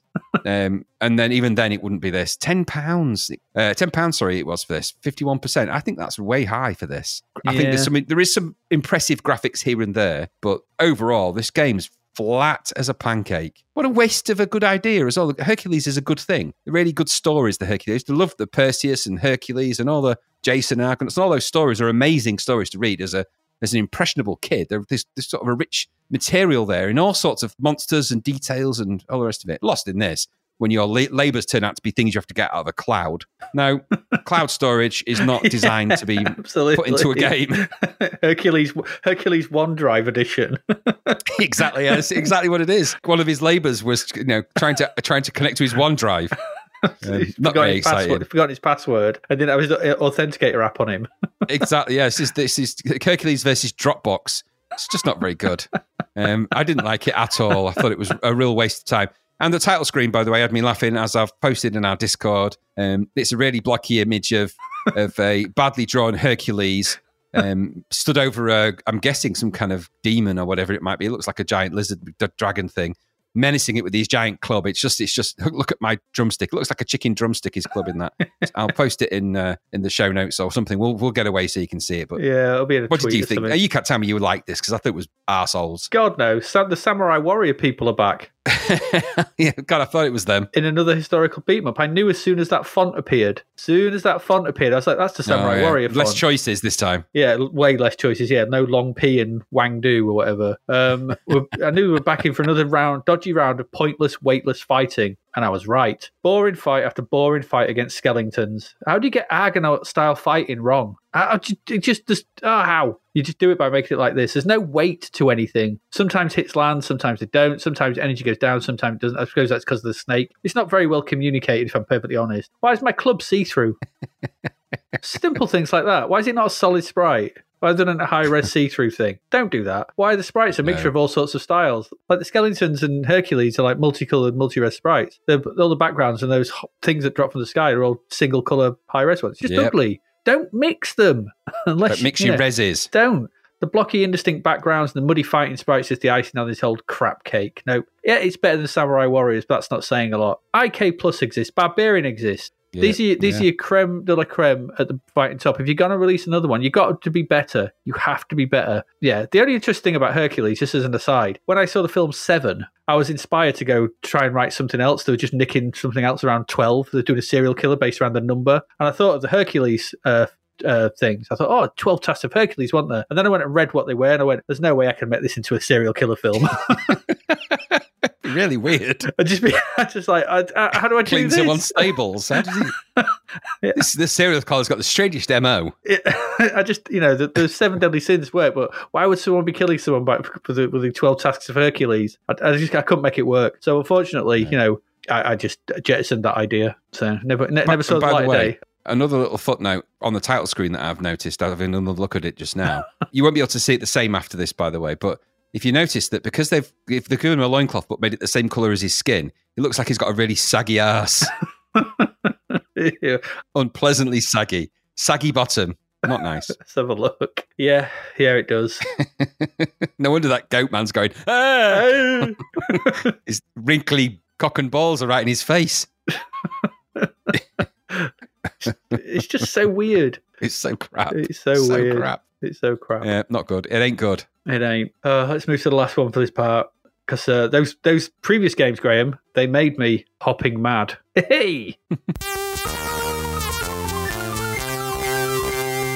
And that's the name of our next one, Hopping Mad. This is £9.99 from Elite. Well, this is a strange thing. Um, seems like this had been released previously under the name Cataball on a hit pack compilation back in 1987, along with the games Great Gurianos, Airwolf 2, and 3DC. Weird. I know. I never. I, obviously, they never got reviewed. I don't know what they what what they are or anything. Back then, Cataball only had eight levels, um, uh, but it's essentially the same game. Uh, except now, here we are in 1988. This has been spruced up a bit, and it's got some new levels, bringing it up to 12. However, this seems to now be enough for them to charge nine pound ninety nine for it. So it's gone four added levels. Not a lot else has changed. The title screen, the music's exactly the same. They just had four levels and put it out on its own and charged a tenner for it. Weird. I don't know. Is it worth it? What the hell is a hopping mad anyway? This was coded by Chris Coupe, Coupe, Coupe, and has mo- music by Mark Cooksey, uh, and a nice loading screen by Matt. Uh, there's no story here. This is just like simple arcade premise. You control a string of four bouncing balls that move from right to left across a scrolling background.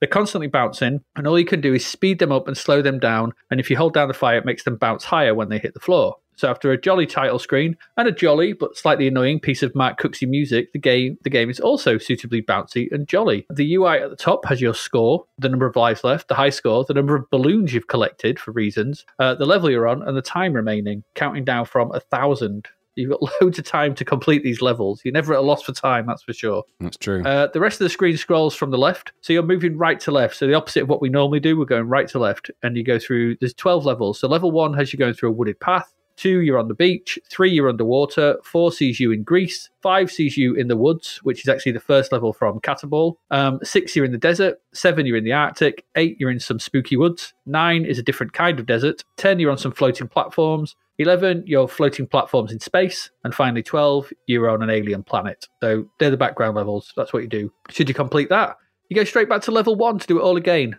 without even a note of congratulation. Nothing, just restarts level one. What an annoying thing that would be. Anyway, each level is packed with a variety of themed stuff. Some that will pop one of your four balls because there's four in a row. So it's like a conga. They're boing. They're all in a sort of four, going down behind each like a snake. Some things that can be squished and some that can be collected for bonus points. So in all the levels, there are balloons to be collected, which give bonus points. But in level one, there are apples to be collected off trees and grubs to squish if you land on them. But there are also Venus flytrap plant, which looks suspiciously like the um, piranha plants from Mario. Um, there are bouncing enemy balls, there's birds and flying bugs, rocks on the floor, and hedgehogs. As I said, if you hit any of these, um, if you hit, as I said, hit any of these with any of your four, one of your four balls will pop. Uh, if you hit four things and pop all your balls, stop saying balls, you lose one of your lives. Death knocks you back a little, but not all the way back to the beginning. So that's a good thing. So you, you it knocks you like a little bit in the level, but not too far. So it's quite easy to get through. Ending a level is just arbitrary. It just stops. We had this on another game that we're playing, some shoot 'em up. Levels just stop when there's actually more seems to be scrolling on. It just says level two and you're in the next one. It's really weird. But at least you start every level with four balls, even if you manage to do the last one with only one left on that life. So that's another nice thing. So essentially, you can take four hits per life. If you do that, as long as you've got one left, you keep going. Um, and sometimes it's easier to actually do with only one ball bouncing, but obviously Yeah, it's, it's, it's harder to maybe grab the balloons that a back one might get. So, so it's a bit of risk and reward. The controls are simple enough, with left speeding your chain of balls up and right slowing them down. And if you hold down fire, you make them bounce higher when you sort of bounce off the floor. And with this control method, it's, it's, it works. This game works pretty well. You're never sure what's coming next, and reacting when to do a high bounce or speed up or slow down exactly to avoid an obstacle is where the skill of this comes in. It's a fairly simple premise, but I thought it worked pretty well. And the challenge of this is well judged, with level one being fairly easy, and then each subsequent level offering a different range of obstacles and challenges. The graphics are nice, with some varied and mostly well drawn backdrops, scrolling by, and a varied assortment of sprites on display. The scrolling is smooth, and the control is responsive. This ain't half bad, truth be told. Uh, I quite enjoyed this. I wasn't sure at first, but it's a, a light-hearted, jolly old thing. It's a weird thing. It's a video game. It's a ge- video gamey game. You know, this could only be a video game. There's not nothing else you could do with this. It it just feels like a we're just going to make a game. I'm not going to try and slam it with story or anything like that. It's just bounce these balls, get them through. Let's avoid the objects. I'm not sure it's really worth £10 though. I can see on a compilation it would be great. A budget, this would be a steal. But I feel that Elite have been a bit sneaky here, releasing this with just four extra levels and charging full price for it. I don't know. It doesn't feel like a tenner's worth of game. It's not that it's a bad game. It just feels like it's perfect budget bargain fodder. You got, you chuck this out at two, three quid, and I think I'd be you'd have been all over this. It'd have been ace. People would have really love this. For ten pound though, think it's a bit much. It's a decent game. Uh, It's just odd that it was released at full price after being on a on a um, on a compilation. I did like it though. What about you? Uh, uh, well, I sort of did and didn't. I mean, it'll definitely have you hopping mad. I don't generally like these sort of sort of bouncy games, really. If I'm honest, um, I quite like Cauldron 2, but that novelty that was wear off after a while. So on the surface, there's okay presentation here, isn't there? Jolly old tune for Mr. Cooksey's, all right. There's a few things to like in there. The game graphics are okay. There's, there's a lot of brown. It changes as you go through the levels, though. I have to say that's just the yeah, first there's, level. there's some neat little sprites. The, that, the physics was good, bouncing's good. I just found it. I personally found it borderline impossible. I didn't like the. I couldn't get anywhere in it. I was trying really hard and Fair enough. just kept getting seemingly getting nowhere. I can sort of see that you might want to you might want to persevere, but I just felt that there wasn't a lot of game to it for ten quid. I felt like it was this was it felt like it was one ninety nine's worth of game, but Or a compilation game. You could you could yeah, argue. Yeah, totally that, totally that. You know, and I imagine if you well, you might have got this on a cover tape, and for that, there's a, you know, there's quite a lot to contend with. There's lots of things that'll zap you and your lives away, and and if you persevere, you're probably going to get good at this as well. There's a, there is that about it. It's a bit samey for me, but I can see the I can see the, the niche market for it and the audience for it. I just think it's expensive at this point. Yeah. Um, so nice graphics here and there, decent setup, and some interesting nation, notions of gameplay. I personally found balancing games like this quickly frustrate me. I think that frustration may have been mitigated by a lower price tag. Sixty-four percent. It's probably probably about right, if not a bit high, but for me, but it. it it just it also felt a bit like a like an ex, like you said a sort of a bonus game taken to the extreme. There's not a lot. There's not a lot of place for. You know, where's it going to go? You know, how far is it going to get get with it? Eventually, you're going to get fed up.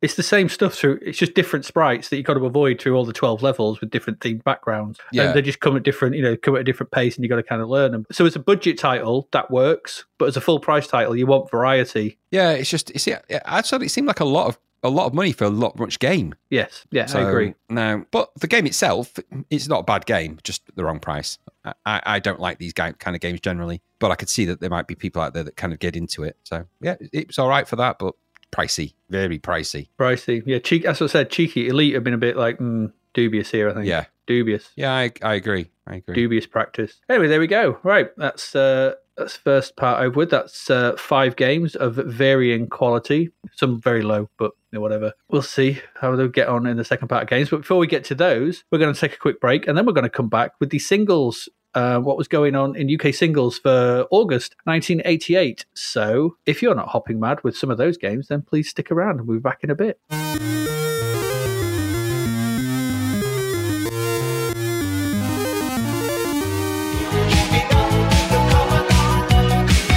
The novel Escape from the Commodore 64 by David Hearn is out now.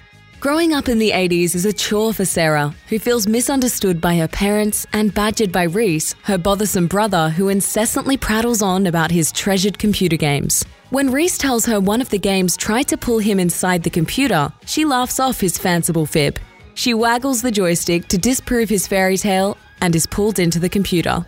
Now trapped in games she'd never had any interest in playing, how can she possibly beat them? With the help of feisty Nell, another trapped player, can Sarah find her way back home, or is it game over?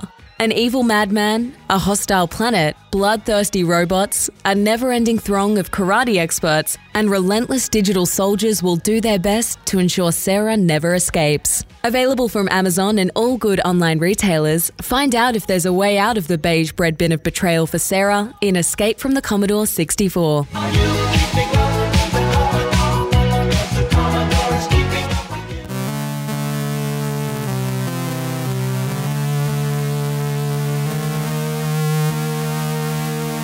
And we're back. So singles. Uh, there is only one number sing number one single all month, Graham, and it is "The Only Way Is Up" by Yazz and the Plastic Population.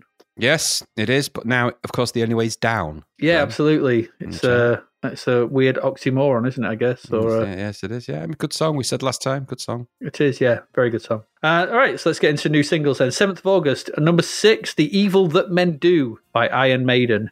They're each talking about themselves and the songs. the video for this is a bit of a math thing. Um, so it's got a really sort of dramatic intro, hasn't it? And then the bass kicks in. You can can you hear that bass? Um, does he play that with hammer topped fingers or something? He- It's really must- heavily loud. I don't know. It's it's also that that bass rhythm that all those songs have. It's like a horse racing. Yeah.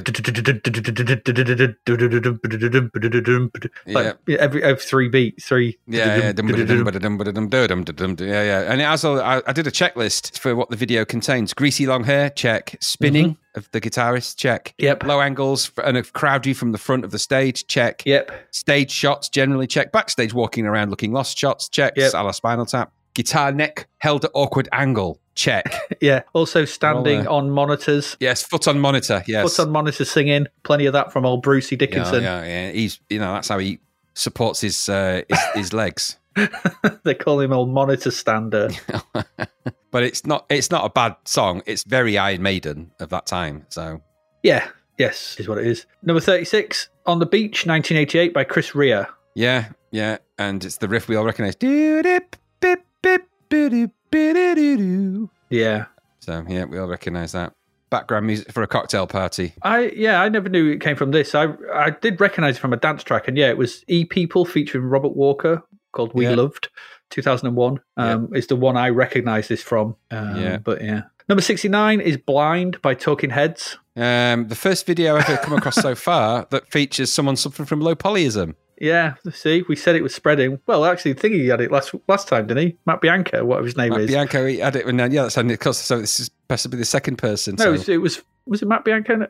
I don't know who was it. No, it was that. It was Brother Beyond, wasn't it? Brother Beyond had it, yeah. And Brother these Beyond, guys, yeah. this uh, the lead, it spread to the lead singer of Talking Heads there. Uh, How's you see Yeah, how yeah. this can happen? You got to give generously, or this can keep happening. It's a crappy song. It's the one we mentioned, or I mentioned when we looked at the album a couple of months back. Yeah, Poor, yeah, poor. Talking Heads. Poor. It's just not very good. What's happened to them? Not good. Yeah, it isn't. Billy Idol is in number number seventy one with "Catch My Fall."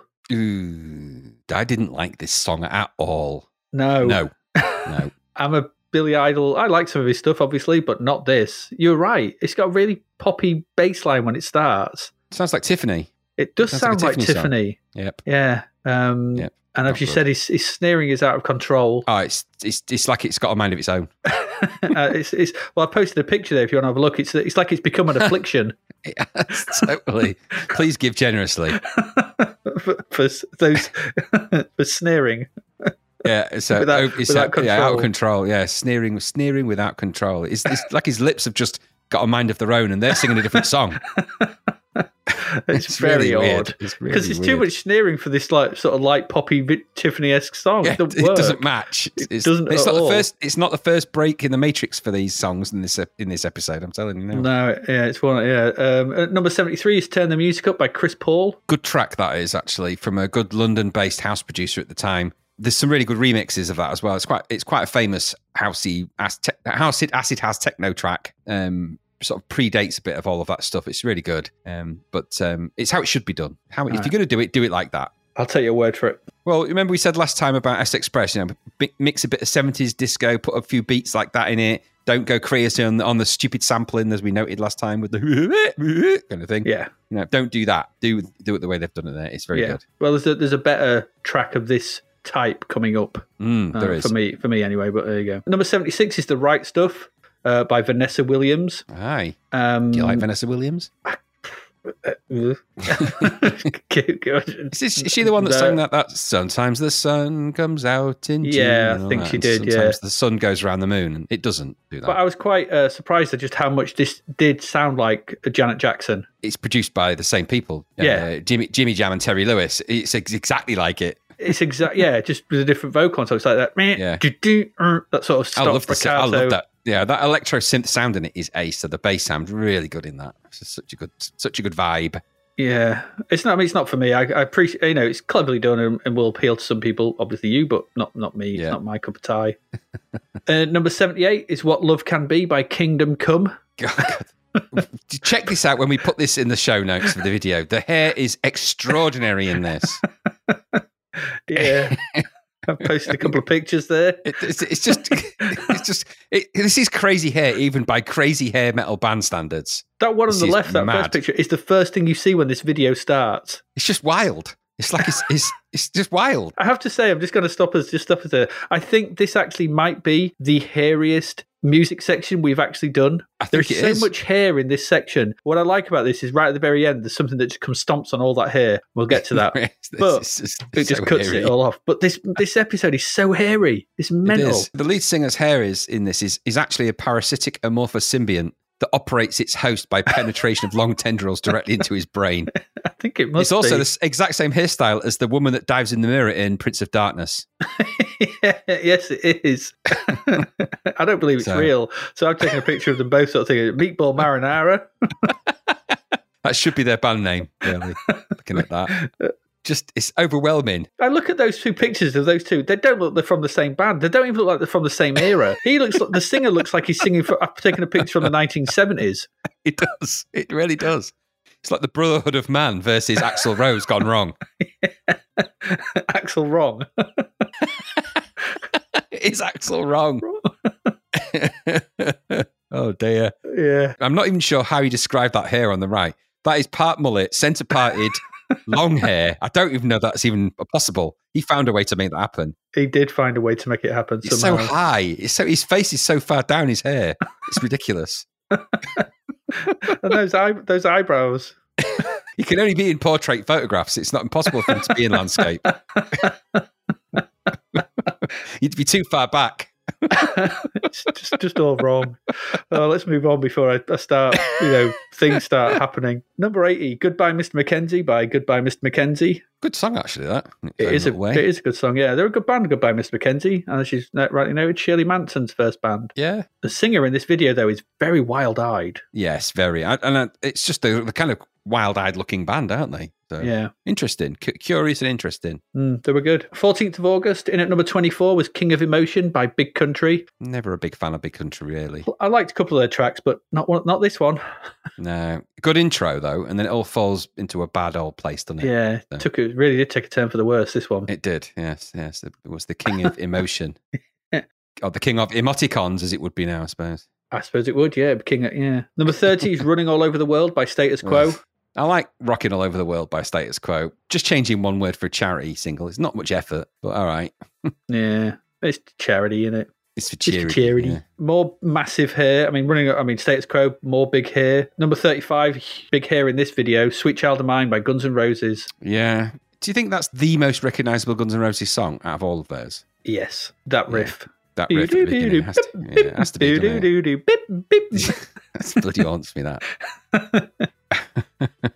As you well know. Uh, yeah, it, it's definitely, I think it's, yeah, what else? I mean, Welcome to the Jungle, Paradise City, Don't Cry, but I think this is above and beyond I think all, Pa- all I of them. think Paradise City because of the big epic beginning, but I think as soon as anyone hears that riff, you, you know it's Guns N' Roses and it's Sweet Child of Mine. Yeah, I think yeah, I think this is their big one, um, and and I think this is the one that starts to catapult them to massive Yeah, global, star status. Yeah, yeah, global. global fame here at this point. It's weird. It's, it's strange, isn't it? You see these coming in at number thirty-five, and it's like well, you know, knowing what's going to happen over the next few years with things like Yep. Use Your Illusion one and two and stuff, and down the line. Number forty-one is I Won't Bleed for You by Climie Fisher. I Didn't wasn't ask you, to didn't ask you to. Yeah, you bloody well didn't.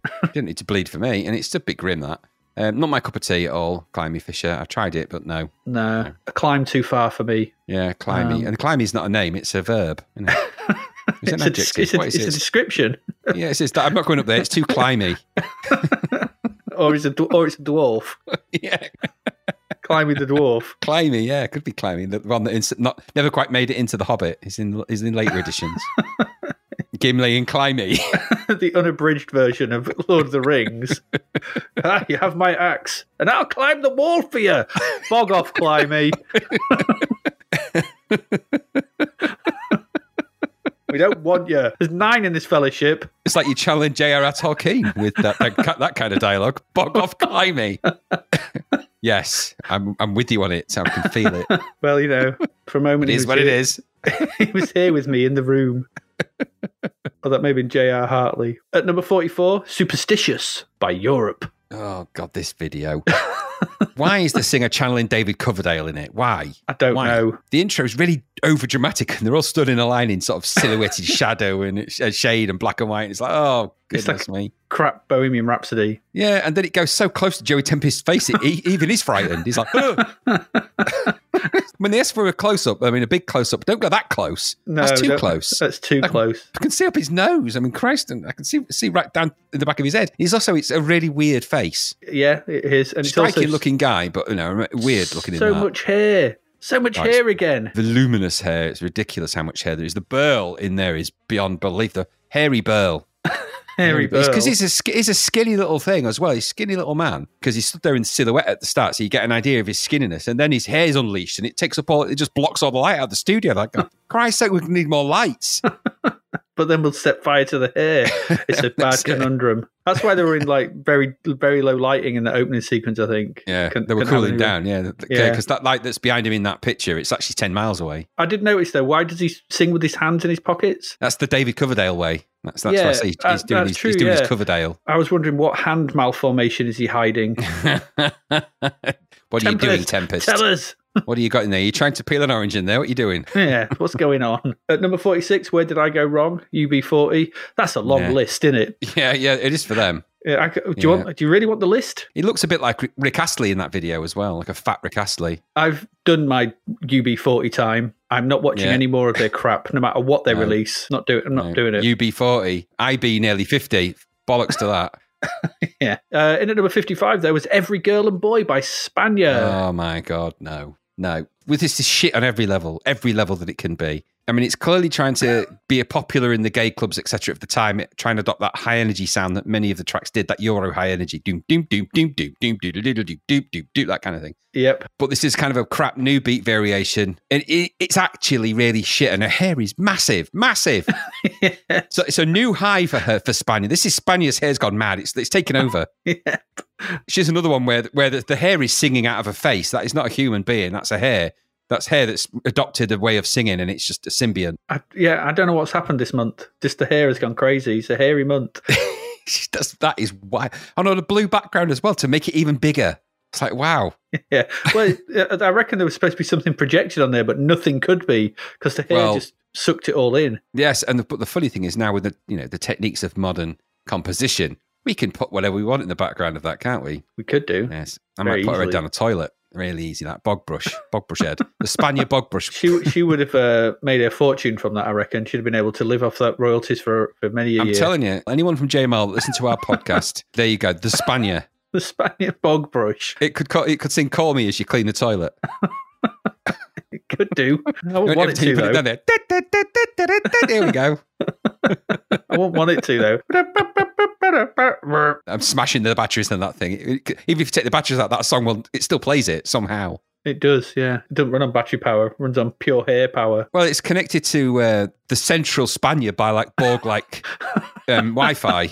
They're all they're all one. They're all one Spaniard. All the bog brushes in the world. Yeah, It's all just they're one all they're all yeah exactly. It's like the Borg. We are the Spaniard. Please, somebody out there, make a redux of a Borg attack with Spaniard music on it, just I think they should, just for you. At number 61 is I Hate Myself for Loving You by Joan Jett Ah, more and the big hair. Black Hearts. More big hair, but I really like this song. It sounds exactly as you and sounds and looks exactly as you imagine it would. absolutely, but there's nothing wrong with that when it's done this well. This is a really good song. That drop, that drop for the title line into the chorus is, a, is ace. I Yeah. really, really like it. It's just a great It's not track. an original song of hers, is it? But it- it's it's all right, man. No, probably not. Um, and I have to say as well that she she looks pretty um, fabulous in this video. No, as no, well. there's no argument there. Yes, I, have to- I completely agree with you there. Yeah. Yes. She's a very, very attractive lady. In at number 69 is Answers to Nothing by Midge Ure. Yes, this this song is, does answer nothing. It does answer nothing, but uh, this is like the antithesis of the hair. There's a lack of hair here, but way too Yes. much face. Too much face. It's way Far it's too just much face. Too much face. You've used your face too much. Don't use your face that much for anything. No. It's trite. It's preachy. Too much thinking's required. It's really weird when it starts as well because it sounds like he's really. It's like he's put himself really central in his own mix. So it's like his voice sounds really weirdly clear. It's too Yeah. much face. Too much face. Massive face. And there's multiple multiple faces as well, multiple versions of his face on screen at some point. It's like watching a really weird Amiga demo just based around Midge Ure as a concept. he just scrolls him in, bounces his face in, his face scrolls in from the left and right, zooms in and out. It's just like the demo by Spaceballs. It was just the demo of Midge Ure. Midjure, Midge Ure, Midge Ure. good old Midge Ure. In at number 76 is Destroy the Heart by House of Love. I actually quite like that song. Yeah, it's good. Weirdly. It's good. Yeah, um, another good. another band that I sort of only really knew one song of. That was obviously Shine On. Um, Yeah. So we used to get play at the indie clubs. Um, Yeah. But I've heard a few other bits and bobs by them, and I quite like them. Yeah, I thought that was good. They were only sort of together. They were like um, flock of seagulls in a sense, where they had uh, they had a really good yeah, that, that, exactly that. But they had a good core, and then I think they there was either egos at war and sort of split apart after a couple of albums. Uh, okay. Pity because I- I, I think that there's a good vibe and a sound to that song. I think it's a s when I listened to it, it felt like it's a, a sound, sort of vibe that we hear a lot more in other bands from that time. It's just you, there's a development of a sound coming, there, and we've got we've got one coming up from another band that's and there's a sound developing. Yes. and that sort of I, I don't know what the definition of that sound is. I suppose it's alternative rock. It says there, but indie rock, I guess. I don't know what you call it, but there's a sound developing, and it has that sound to it. hmm That's certainly true. Number 82 is Kingdom Chairs by the Soup Dragons. No, Yeah. this is our art. Don't know. Never really liked them. Yeah, I'm the same. And like I'm free, but I listened to this. Why does this, the song finishes after three minutes, but it's five minutes eighteen long, and so there's just two minutes of noise of like they're just sort of they do that Weird. thing where they sort of do noise and then come back with the chorus. It's like no, no, no, your song finished two Mm. minutes ago. Just stop, yeah, just stop the recording. Yeah. stop, someone stop. At number eighty nine, don't you know what the night can do by Steve Winwood? It's so smooth. So smooth, When I played this track, all the creases fell out of my shirt instantly. absolutely. My face is now like it was when I was eighteen. it is. It look actually at is. it. It's so, Look how it's- smooth. it's so smooth. Your glasses can't stay on. absolutely. My nose dropped off earlier. I had to stick it back on. it, was my, it was only my wrinkles like keeping my glasses on. My eyebrows have fell off now. I had, to, I had to stop listening to it sort of thing. So I was feeling parts of my other parts of my body getting smooth around. Exactly. You've been smoothened. so that's the song that'll do it. It's so smooth. Oh, it's seriously smooth. It's like a it's like a you know a pristine ironing. It is. You like you've been freshly ironed. Twenty first of August. This is a big one for well. It's a, I think it's a big one for C64 and Amiga owners. Number twenty, Mega Blast. Don't make me wait by Bomb the Bass. Yes, legendary double A side from Bomb the Bass with, of course, um, it's a Mega Blast, um, Yeah. which was, of course, used on the Amiga game Xenon 2. Yeah, even I know this Really, one. really good. It is a really good track. It is it's, it's good. It's even the in-game music in the Amiga game as well, which was always a cool thing. Yeah, it's Um, it's so uh, really is good. that the tune? It's it's it's a Carpenter piece, isn't it? Uh, Assault on Precinct 13. 13, isn't it? Yeah. It is. Yeah. Yeah. But it's speeded up because this it's a lot slower in the Carpenter version, but yeah, it's definitely that the main theme of that. Yeah. Yeah, So you, you've got all that cool stuff, and then it appears in an Amiga. I mean, what's not to appeal to us about Yeah. that track? yeah. I remember as soon as that, I remember getting the original of Xenon 2 on my Amiga. I remember loading it up, and it when it first starts, you get that. And then it's the logo of I think it's um is it Bitmap Brothers or somebody like that who made that game. think I could, And and then it's tell um, you. it goes down and down and down. I remember just blow, it blew my mind. I mean, it's only playback samples in it, but it actually blew my mind. yeah, I was like, holy moly, it was amazing. So there you go. Yeah, good stuff. That's the Mm. other track on the A side, the uh, Don't Make Me Wait, not as good. no, I didn't recognize that at all. I listened to it. I was like, Yeah, don't really was good. recognize that one. In at number twenty six is Touchy by Aha. So I know you're an Aha fan, aren't you? I am, but not of this. Yeah, what's happened? Who's been touching them? They've always had their poppy side, like um, uh, you know, these little sort of light poppy tunes that they've, they've sort of knocked out and released, going all the way back to the first some of the first stuff. But this is not a good track, and it's just not a good single. But then again, I did say that their third album wasn't particularly very strong um, yes, in comparison. Yes, you did. You did. Um, so Not good. This this this track sounded to me a lot like uh, Wang Chung's Dance Hall days. It's there's a very it's a striking similarity between those two. yeah, that's true. Actually, weirdly, that video you've linked to, it, uh, YouTube asked me to verify my age for. That's odd. I think is, is it the is it the word wang? It's the word dancehall. Oh yeah, okay. No, God knows. Yeah, it's, it must be the word Wang. How weird is that? I don't Yeah, really do know. anything rude in that. No, I know there isn't. No, I mean, I only I remember that song more because it's in Bachelor Party when they go and that's where that guy meat terrifies that woman with his his giant sausage. His wang. Yeah, when, when he gets out, they all applaud. yeah. yes, I remember that. Potato salad, chunky style, my favorite. Why do they Why do they call you meat? Clang! It's where he drops it on that tr- tray. It Everything clanks on the. Tr- Just go and watch the film. Go and watch it. My advice is go. It's a funny film. It is. It is. Number 31 is The Race by Yello. Yello the Race.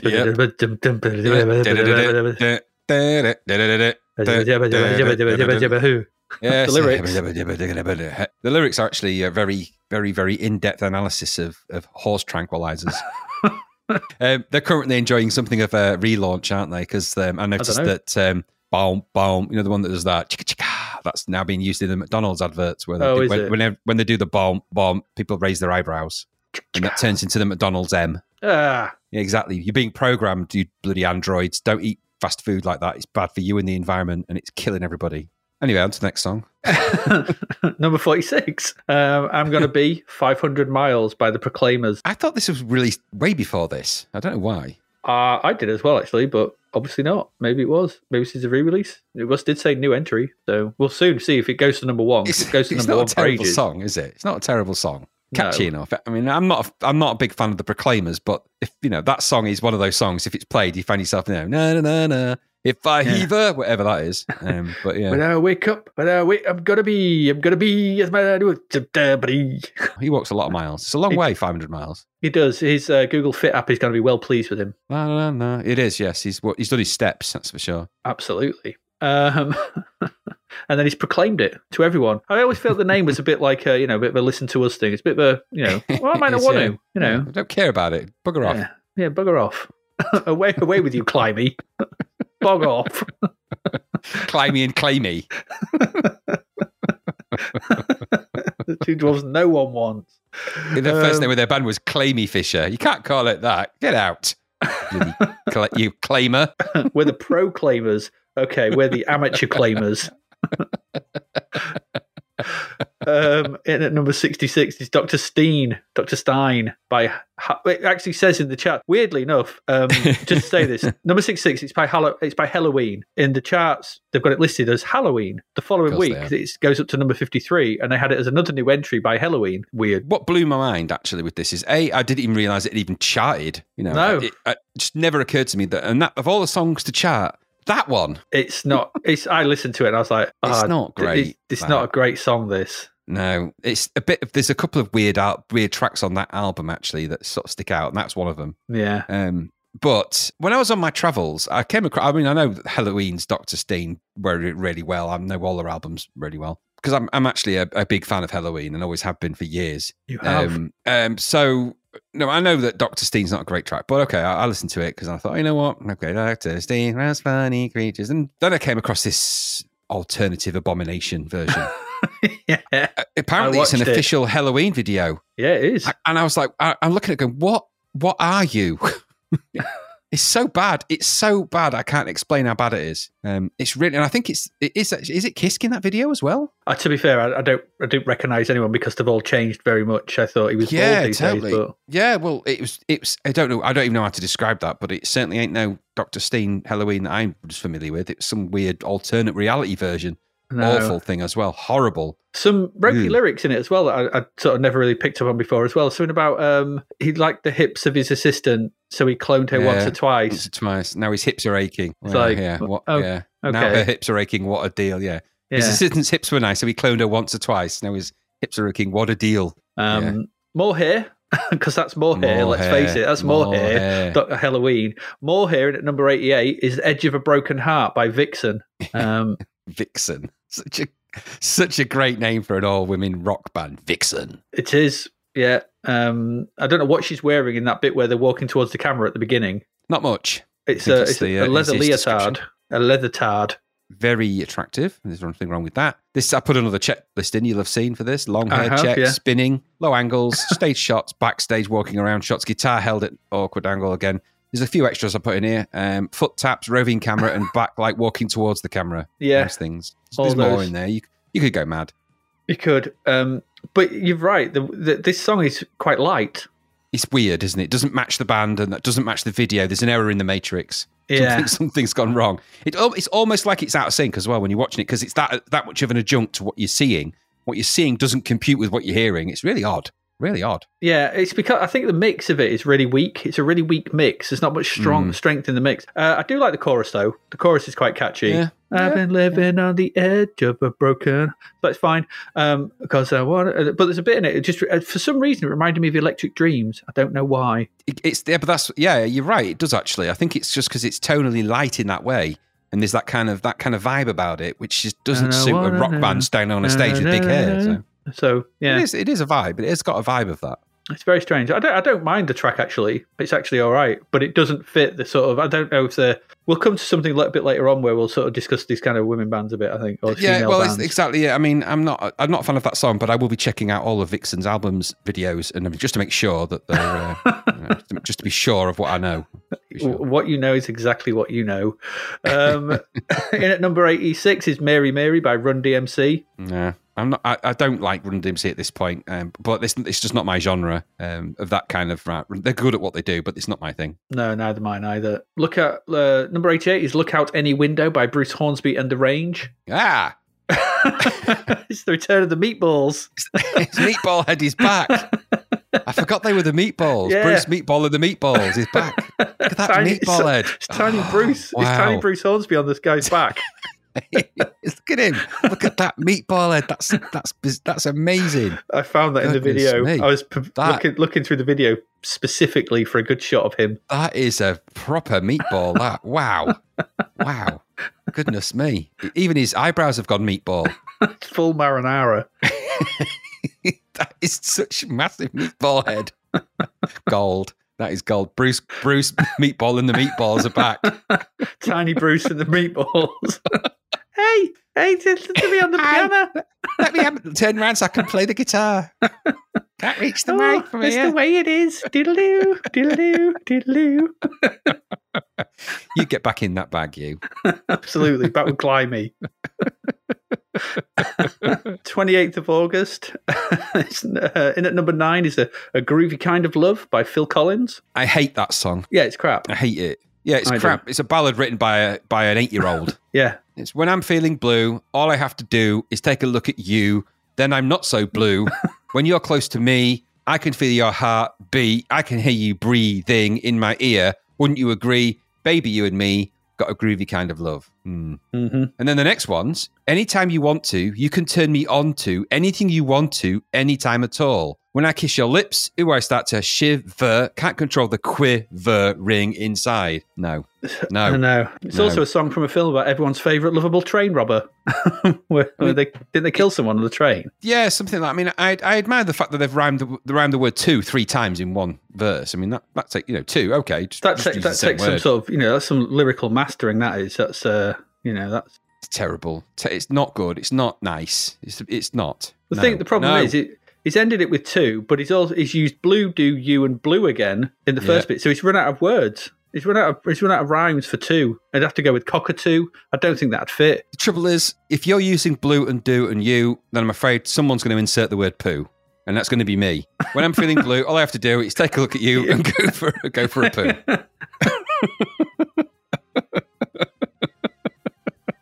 when I'm feeling blue, all I have to do is take a big poo. Then I'm not so blue. and I, And, then that- it's used meat, beat, and of course, then there you've got feet and meat you can apply into that. Well, I would I would link the taking a big poo. Then I'm not so blue. Then ooh, I start to shiver. Can't control the quivering inside when I take a poo. exactly. And then uh, when you feel instead of your heartbeat, you could feel when I, when when I feel your fresh meat. Absolutely. Um, this section was for all the uh, scatological lovers of this podcast out there. Yes, we know that we know that you're out there. You know, We know. We don't want to. uh, we don't want to disappoint you with that. Do we? we don't want to disappoint you. Um, yeah, and yeah, it is as I said. Everyone's lovable favorite lovable train robber. Yeah. Um, in at number eighteen is "Heaven in My Hands" by Level Forty Two. Mark King's hair has malfunctioned. Call the police. Call somebody. call anybody. He's more glonk now than human. So be He really careful. but his his hair's he's gone. It's gone. It's changed.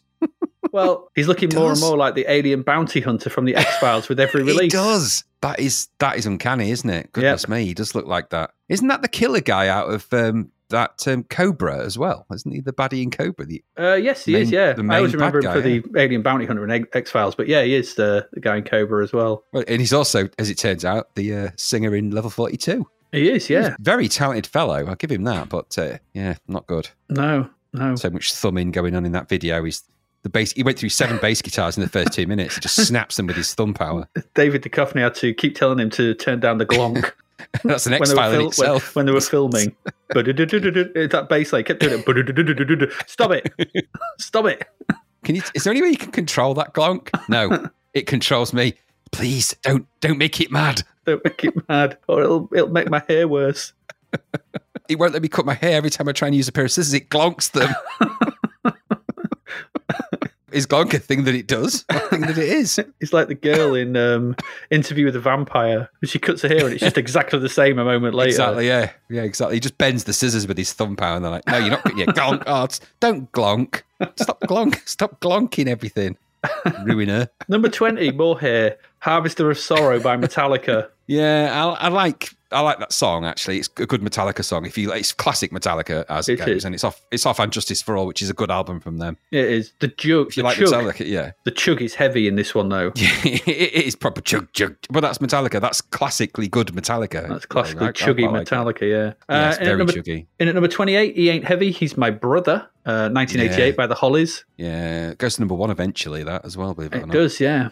And that clip you found him on Top of the Pops, it looks like Thunderbirds come to life. Yes, wasn't it? Just it was it was odd. I don't quite know why it's been brought back. It must be a film or something that it was in. Uh, he, he ain't heavy. It's, he ain't heavy. He's strong. Might have been on an advert or something. It's in The something. road They always come back to is something. long. That one with a many a one. That yeah. At number 33 is Tears Run Rings by Marc Almond. Yeah, I mean, it's not his greatest song actually. Marc Almond. Marc Almond's a very, very good Northern Soul type singer. If you like that kind of vibe, and Yeah. his voice is extraordinarily good for that. This isn't a good song from him. No, and it suddenly not. occurred to me that Marc Almond came in for some really utterly unfounded playground and schoolyard of hatred back in the eighties. There was all the tales of Marc Almond, weren't there? And There he was really was. He became the sort of the poster boy for sort of a lot of that. Uh, no, homophobia and stuff. homophobia in the playground as it was back then. We don't, thankfully, we've moved on a long way since then. But you know, back then, when when we were at young school, as it were, there was all those horrible things. I, I was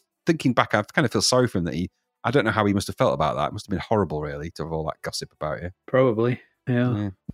and at number 39 is Way Behind Me by the Primitives. Good track, that. Yeah. I really liked it. Yeah. It's it's more more of the Primitives. They sound like the Primitives. Yeah, the Um, more I hear of them, the more I like them. I found some footage of them on Wogan. Yeah, that's a weird thing. which thing. was quite good. Yeah, it's just it was unusual, and it was that song as well. I didn't expect that. I just I just couldn't think if I'd seen what they looked like ever. So it was nice to put a sort of band to the song, Yeah. and they didn't look anything like I imagined them. The singer did, but not the rest of them. so it's good though, all good. And at number 45 is Shake Your Thang, It's Your Thing, featuring EU by Salt-N-Pepa, featuring EU or you, or EU, or whatever. I don't know who that was. I don't either. Um, I mean, you've noted here that it's a progressive sign that rap did not have the gender hang ups associated with a lot of other Not music of genres. I've wondered if were they just a token, like Vixen?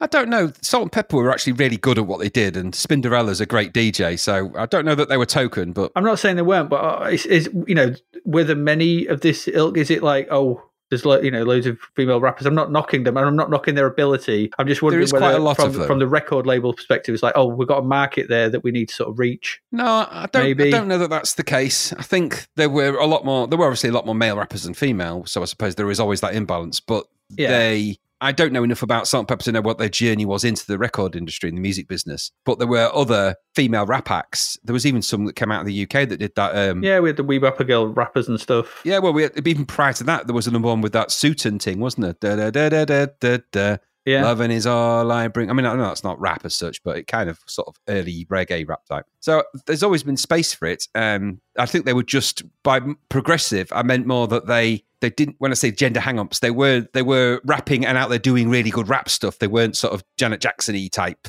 you know, that kind of Yeah. tokenistic rapping stuff. They were they were doing what they wanted to do, and it's quite interesting to have that. Whereas Vixen and bands like that were very much doing what just female hair metal, and maybe Yeah. they were doing just female rapping, but they did seem to be doing their own variation of what rap was and living their own rap life, as it were. Yeah, I, I mean, I don't, I don't, I don't know enough about it. But I'm just, I was just curious because I can't. I was trying to think of.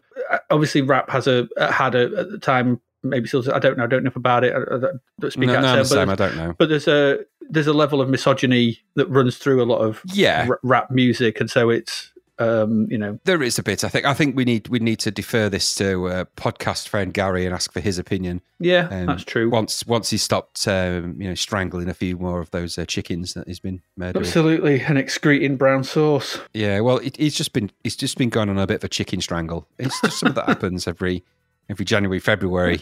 Is that So, just you, know, is that just a euphemism for what he does? you make of that statement what you need to make of that statement. You know him just like I do. I will. When he strangles when he strangles the chicken, it's a 50-50 conversation about what that really means. Really. Absolutely. When, when he strangles the chicken, in at number 54 is Raw. by, Exactly. By Spandau Ballet. That chicken is raw. He's been yeah Red choking the raw. chicken, strangling chickens. He's doing something with chicken. Yes, it is red raw, very raw. Did you listen to it? I did. There's a lot very high trumpety sounds that you would hear on that sample trumpet. Very squeaky.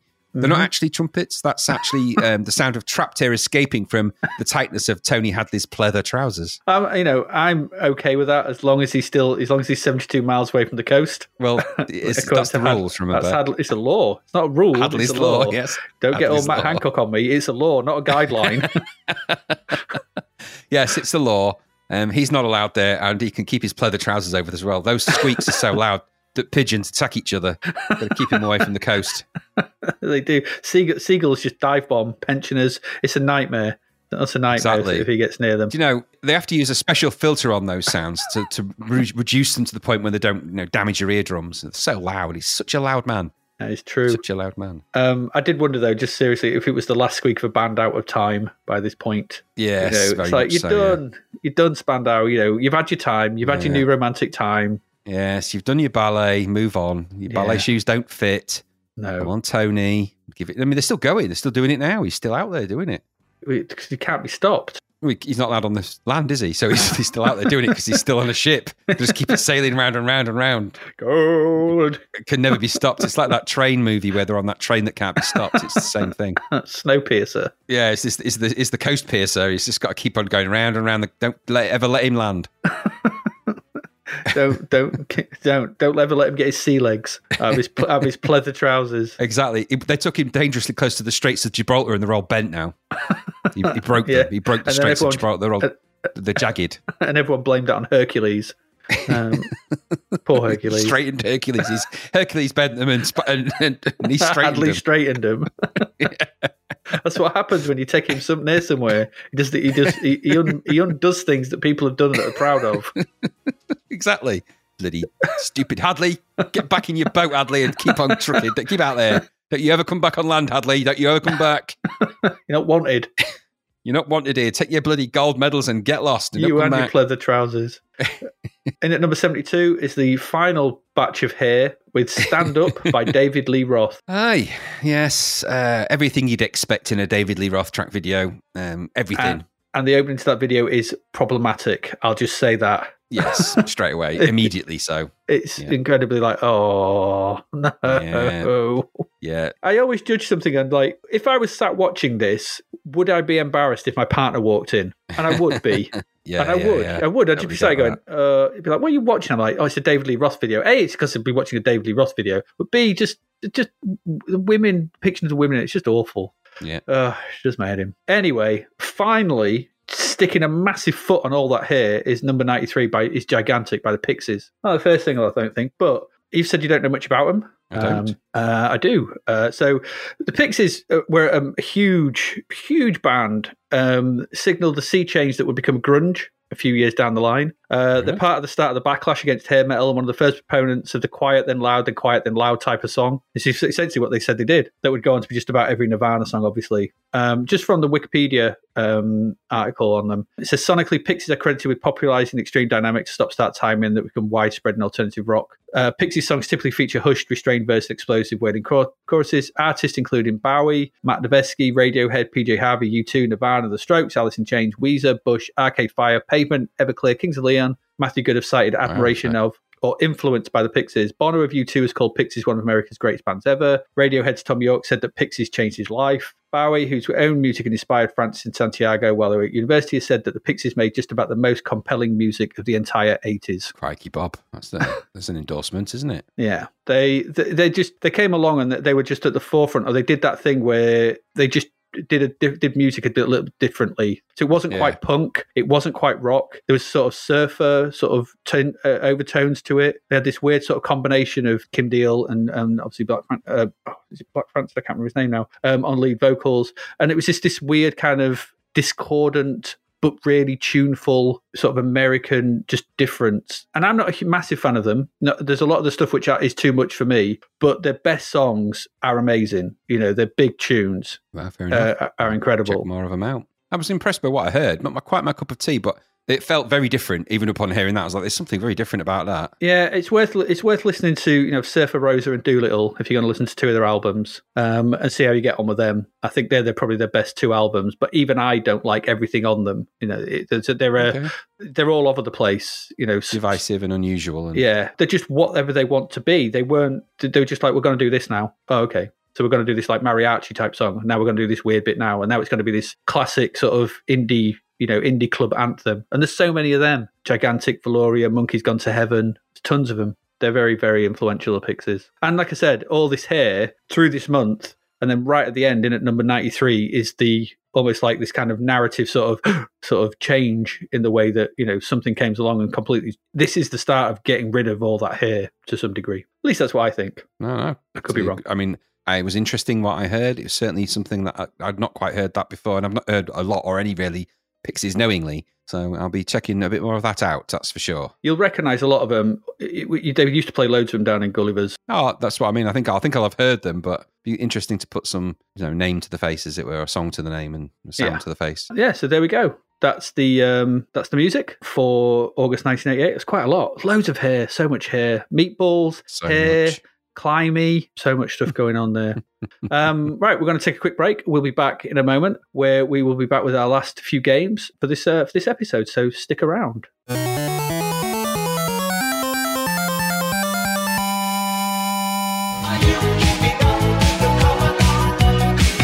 The novel Escape from the Commodore 64 by David Hearn is out now. Crash landing on a green planet full of vector graphics, can Sarah find a way to escape for real? Or is she stranded on a planet full of sun, sea, and chippy tea forever? Imagine finding yourself in a cinematic karate game, having to rescue a princess, or remain stuck under the run stop key forever. What about finding yourself on a space freighter full of robots? Could you clear the decks? If you were transported back to a Wild West town, having to round up outlaws, could you survive until sunset? What if you were a wizard with a cat who must colour worlds? Could you beat the game, or would a virtual guitar solo announce your demise? Sarah might just be another visitor, but she doesn't want to stay a while, never mind forever. Available from Amazon and all good online retailers, discover if there's a way out in Escape from the Commodore 64. Visit davidhearnwriter.com to find out more.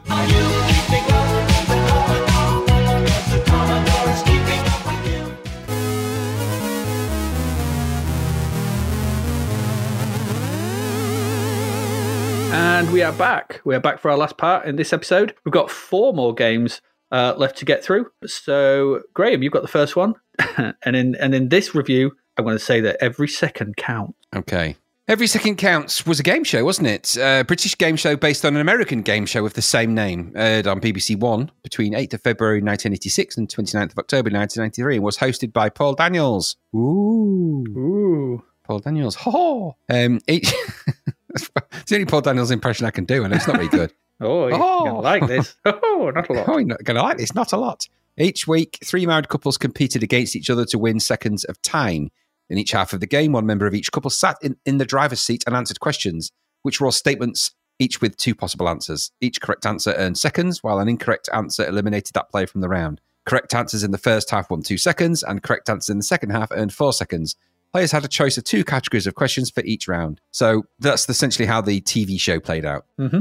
Um, this is the C64 game is a, a, version of that in the mold of the blockbusters type game. So it's a game show Yeah. turned. I don't know what the appeal of these games is really um, on the Commodore. Um, I could see blockbusters maybe. I don't know about this one. I don't know if it's a little bit niche. Maybe is I don't know what the market is for these games anyway. I think it's quite popular back in the day, so don't know. Yeah, there must have been. The So the game is obviously, I say it's based on the TV show.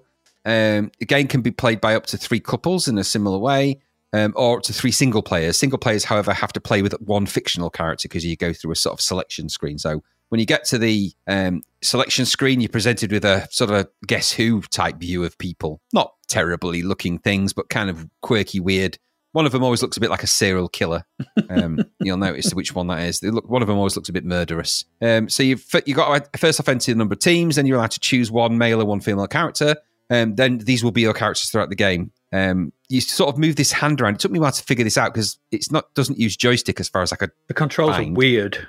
So on the Commodore 64, it's the it's the Commodore button Z and left shift and the delete key, which on an emulator on a Mac, not so easy to find those.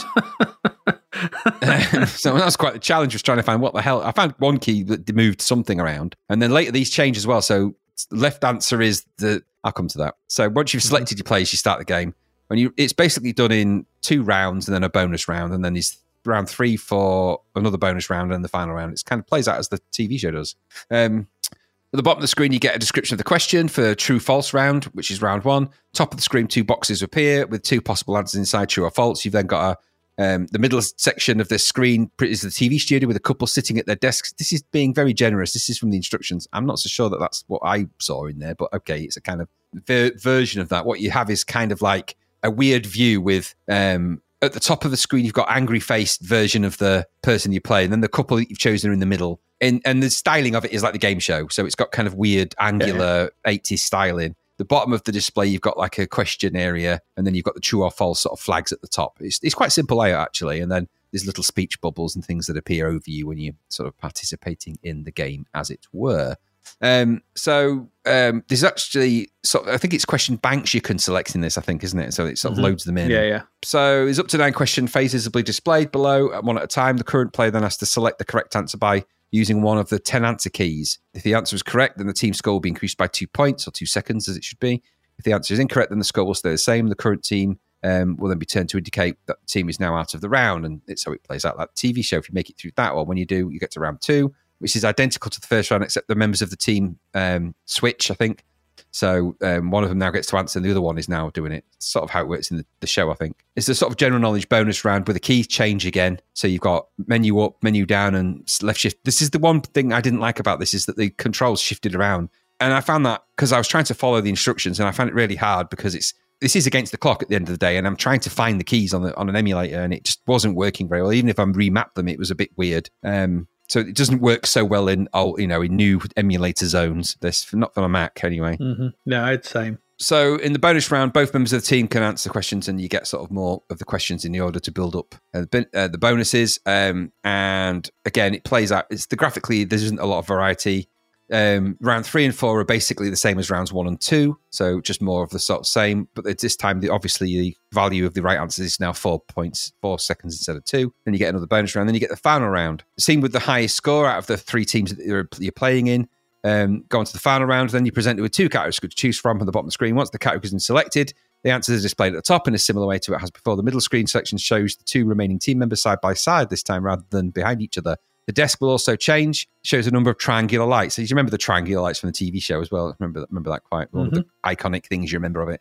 Number of lights indicated, uh, the correct number of answers needed to get to the next section of this round. So then obviously you ask questions, they start the clock, and then these phrases appear, and you've got to answer the questions using the appropriate key. Again, I had a lot of trouble here because the, the keys changed again, and they change it slightly differently depending on which person you are as well. So it's really weird. So the the left player has different control keys to the other player. It's, it gets quite confusing at this point. Yeah, I think you're supposed to play it two player, aren't you? So Yeah, it's, it's yeah. the kind of the sort of mirror keys on the re- opposite side of the keyboard. Yeah, so you can it both just be doesn't jabbing quite at them. work. Yeah, It's- and if it's you're an on odd a, one. and if you're on on a diff, on a Mac keyboard, they don't they don't map to the keys exactly No. either. So there isn't a like a, a- the same keys. It's really I found it quite challenging. So I didn't get to experience this. I was putting in loads of wrong answers, and that wasn't by on purpose. I just pressed the wrong key, and it was so. I, and I was like, oh, for Christ, I know that's not true. So I was kind of diddling myself anyway. So um, I didn't. I have to. I have to say, this isn't a terrible game. Um, in fact, it's not. A, ba- it's not a bad game. It's not a bad version of every second counts. If you if you go with it, Mhm. um, there's plenty of questions in there. The questions suffer from ages, the ageist thing that we've had before. So some of them are a little bit odd. Um, Yeah, yeah, yeah. They're eight. They're eighties. They're eighties questions, aren't they? So- yeah, some of them are, and some of them aren't difficult questions either. You know, they're quite easy, and that's that's Yeah. quite good. So, it's, so the, so one of the things we found in the other ones when you have to type answers in that they're a little bit, they can be quite hard. Mhm. Um, these ones aren't terribly difficult. I just found that I was fighting the controls every opportunity in this game to just, and it felt like I should just be able to do something simple with a joystick. Now it could have been just left to true, right for false, or I don't, I don't quite understand the mapping of it. I guess it's designed, like you say, for multiplayers on a keyboard. yeah, yeah. And I, and I imagine if you're in that, if everyone knows their role and everyone knows how it works and what keys to press, it's actually pretty straightforward from there because it doesn't require a lot of key presses. It, it's you know, at the end of the day, you're emulating a quiz where someone presses a buzzer, so all you need is a button that emulates that. I quite liked the way it does. It was missing its host. I noticed as well. Did you notice that? There's no Paul Daniels image in it, whereas you know Bob Holness was in Blockbusters. There's no there's no Paul, Dan- which is a good thing and a bad thing That's a good, good, thing. thing. is, you know, yeah, I mean, but it just it, it it's I don't know if it misses that. I don't suppose it needed a digi- digitized Paul Daniels, but it just felt like it was hostless a little bit. And the host brings a the host for like you said it last time about um um the one of the game shows we looked at in the TV section in the last episode. Um, the host brings almost everything to these shows. It, Play your cards right. It's nothing without Bruce Forsyth, and Mhm. this show was nothing without Paul Daniels initially, and I think it changed to Bob Monkhouse maybe later. But either way, it was nothing without its host. So if you take that away, even in a jokey way, even if it's represented by text, it sort of feels hostless and it feels a little bit drab. It does need a little bit of personality to it. It can't just be you know characters on a screen answering questions being fired at. That it felt a little bit more interrogatory than it should have as a game. Mhm. Um, but that aside, um, I played it through as best I could. I, I, didn't think it was terrible or anything, and it's not expensive particularly. Um, it was uh, coded by somebody called C. Pimlot, um, published by TV Games. Music there is music in it, which was all right. It's a version of the TV theme, TV theme from the game show. It was. It's not a terrible thing. If you like, I think if you had the space for this and you had a space for this in your library, if you like the blockbusters and those things, you'd like it. And if you're of that ilk and you perhaps could, you like the TV game and you could like questions and things like that, and you had a, you know, a couple of you could play this as a team. I think you might have a bit of fun with it. It was all right, but other than that, I found the controls f- for the emulator a little bit difficult to grasp. What about you? Yeah, it's just every second counts without Paul Daniels. I think they've done a pretty good job of translating the game, the, the actual TV show there. All the rounds are there, the things are Yeah, there, the it's questions are there. there. It all works. It's just as, as you rightly say, it's the random input method. It's but I think apart from that, aside from that, it's a, a fairly decent stab at converting the show to the C64. Six banks of questions, decent presentation. I thought. There's not much more you can really do with it. They do, the characters do look like Guess Who characters, but you know they're all right. It's like blockbusters; they've done an okay job here. Yeah, the questions have run out in time, which is one of the complaints they had in the review. But isn't that the same with any home quiz game? You're always going to run out of questions. Even Trivial Pursuit's going to run out at some point. I thought the visuals on the contestants are okay. It is what it is. I, I played through quite a few games of this. The dual controls for the final round were even harder to work out. It's just dead weird. I don't know why they just didn't go for something simple like ZX and C, like PO and I, if they wanted, you know, on either side of the keyboard. That would have been so much Yeah, simpler yeah, yeah, than, than left shift Commodore and whatever it was and, and Z. It's like just ZXC, so you can put your three fingers on them and the other person can just go to, you know, PO and I, and you're just there, and it's just left, right, or in the middle if you want to swap or whatever you want to do. That would have been much, much simpler for me. I don't know why they went for this crazy sort of way they did. But, you know, it's very quid though, maybe a little bit pricey, I don't know. But, you know, this might g- give a few nights entertainment with mum and dad, I guess, if you're of a mind to sort of, Yeah, oh, maybe- what the computer that. can do, bring it down, we can have a few games you like. You like every second counts. We'll have a few rounds of that. And it's a bit of a, you might bring it out at Christmas or something. You might do a bit like that. So it's weird that it's out in August. Party game, isn't it? kind Yeah, of? it's, it's a bit of a party, and, and I think everyone recognised it. Probably everyone knew it at the time. They know how to play it. It's nice and simple. It's answering questions. Everyone likes a bit of a quiz game. I could see how this might work better than some of the other ones we've seen. Certainly better than shit like that, Scruples and stuff like that. But those are the, the, it- these kind of things. So like blockbusters. I think they've done a decent job here. Eight quid, maybe got fifty two percent. I can kind of see why it is. You know, is what it is, but I think it maybe could have done with a bit more because this could have been a lot worse. it could have been a hell of a lot worse. The, I think you're right. It could have done with even like just a, a sort of I don't know. Maybe they tried a graphic of Paul Daniels, but it was so horrific they had to take it out. I don't know. Who knows? It could have it could have done with something like that, but you know, where would you have fitted a Paul Daniels into this? I don't I don't know. The the, the board allowed for a bit of space and a sort of digitized Bob Holness in the other one, but where would you put him in this? I don't know. Uh, you could you, maybe you could have had a little sort of thing of him at the bottom asking the questions or something, a little animated one. But yeah. Yeah. Maybe something like that. But yeah, it's all right. It's every second counts. It's what it is. A fairly decent rendition of it. There we go. Every second counts. Let's move on because every second Hmm. does indeed count as we've got to get three more games through the door. And our next one is Desolator. Desolator, Graham. Have you ever heard of this? No, I hadn't. I hadn't all. heard. No, this is a really odd one. This is an odd game. So this is a port of the arcade game Kairos. Hence why it's got the full name here when it loads up. Desolator Halls of Kairos. So this was just Kairos in the arcade. The original arcade game was made by Alpha Denshi Kogyo Company Limited, um, also known as ADK. And although I looked at a long list of their games, there was not one I recognised. I didn't recognise any Wow. of them. Just as I don't recognise this. I've never seen this in the arcade. I've never heard of this. No, Never heard of it. I even had a look in the ar- arcade imperfect book. It's not even in there. So I, I don't know where what, what this is. It's where, a mystery. Whatever, Oh, it's anyway. a mystery. but they've produced, They've made quite a lot of games. This ADK, so God only knows. The C64 version was developed by Source, according to Lemon 64. That's about all I could find about it. This US Gold release. There's not a mention of it. I can't find anything of it. So God only knows what this is. The plot itself is weird. It centers around the evil Kairos, spelt K A I R O S, not K Y R O S as the name is, um, who has kidnapped all the local children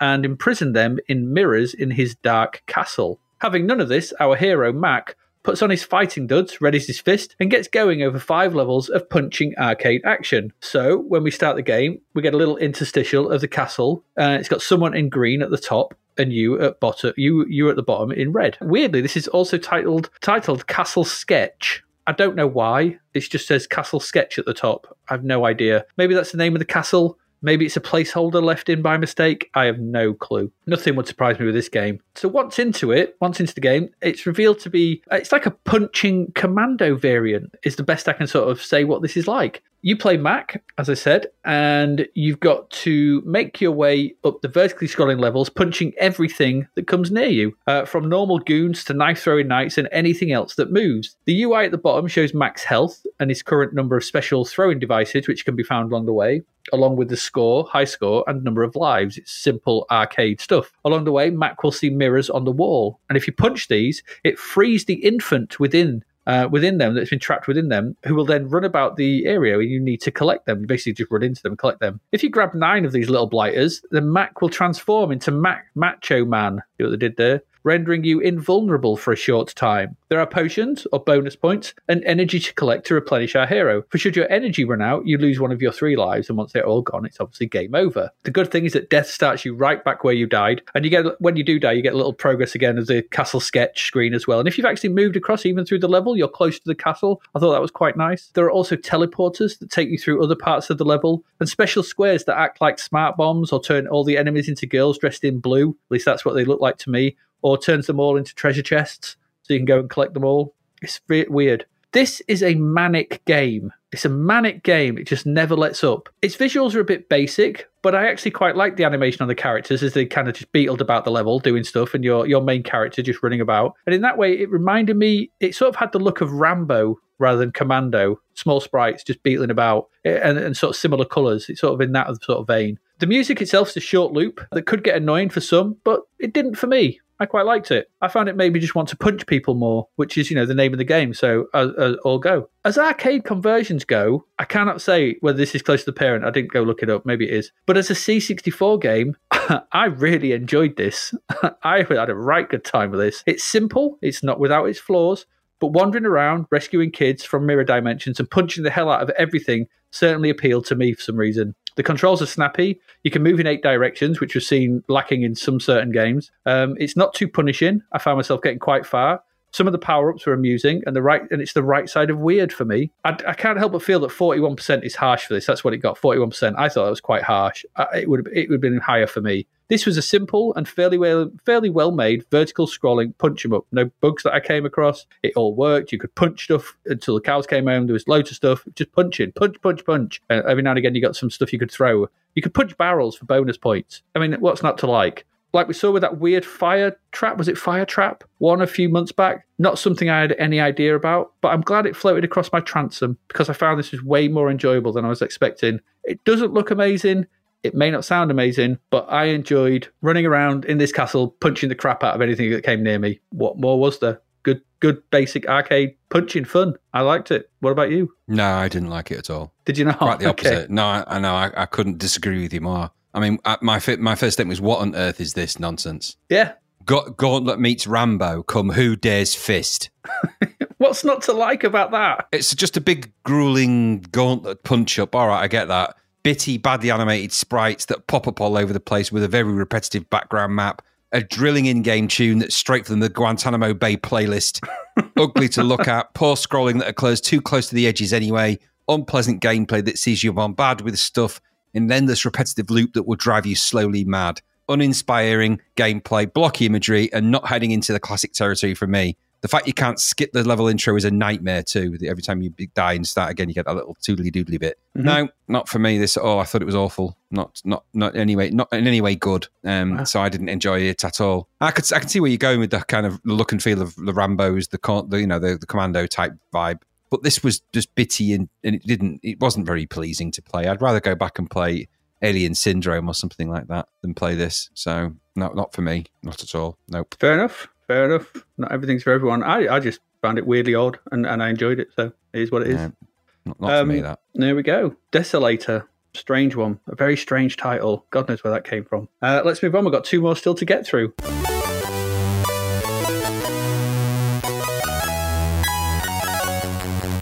And Graham, Destruct. I wish this had. Uh, 199, 38% this got in Zzap. This is published by the Powerhouse, coded by Clark Denham. Graphics were by Clark Denham, and the music was by Jay Derritt. There's a very simple brief to this over 20 levels of fast and furious arcade action interlinked by an ingenious bonus section, making this one of the most addictive games you'll ever play. That's it. Fly over the surface of the planet in your battle armored jet suit, fending off attacks by enemy aircraft and guided missiles while avoiding the deadly landscape features. At the end of each level, you will be confronted by a gigantic mothership, which is inva- invulnerable to your normal lasers. So you must shoot the asteroids that are flying over the planet, which reveal crystals. The crystals must be collected and used against the mothership. Should you destroy the mothership, you will be met by a friendly alien who will carry you at high speed to the next level. During this journey, you must hit the red energy orb to keep it in front of you. And the longer you can do this for, the more points you will earn. That is the instructions. Enjoy the instructions. I hope you did.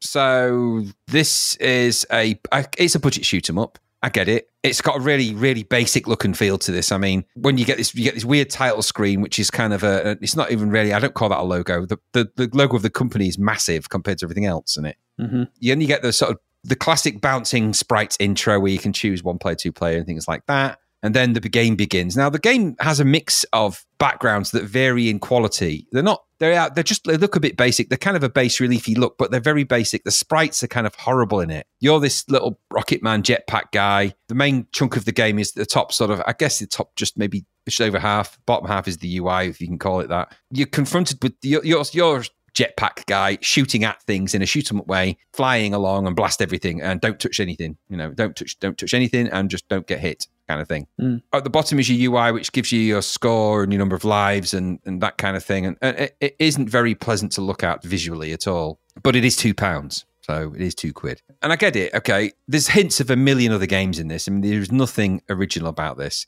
There's bits of Defender, there's bits of Drop Zone, there's bits of Jetpack, there's bits of every side scrolling shoot what we've come across. It's really hard. You die a lot. That will gradually drive you mad because every time you die, your head falls off and does this kind of repeated thing that drives you potty.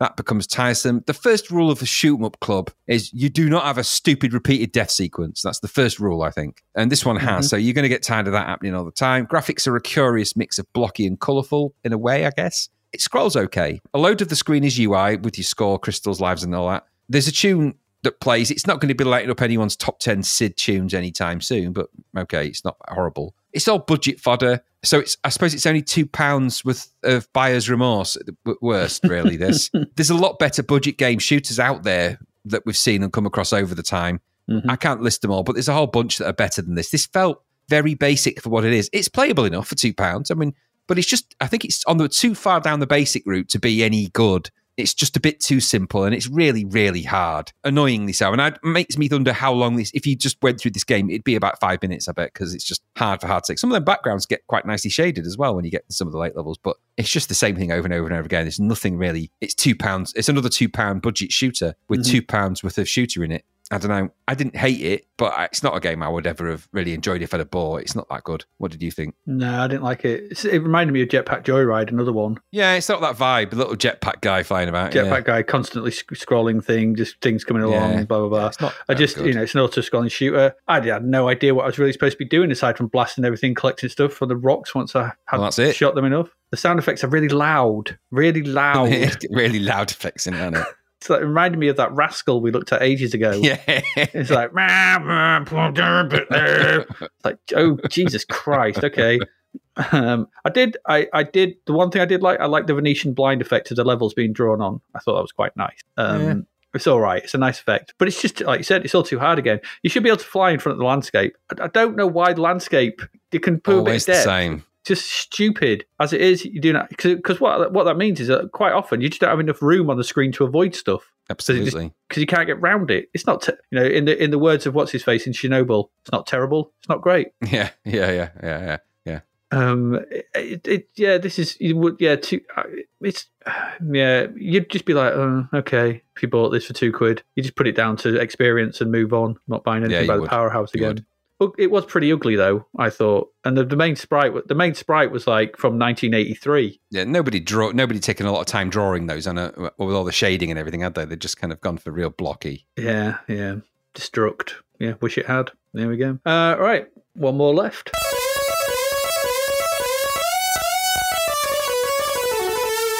And Graham, this is we're going to go beyond the Ice Palace.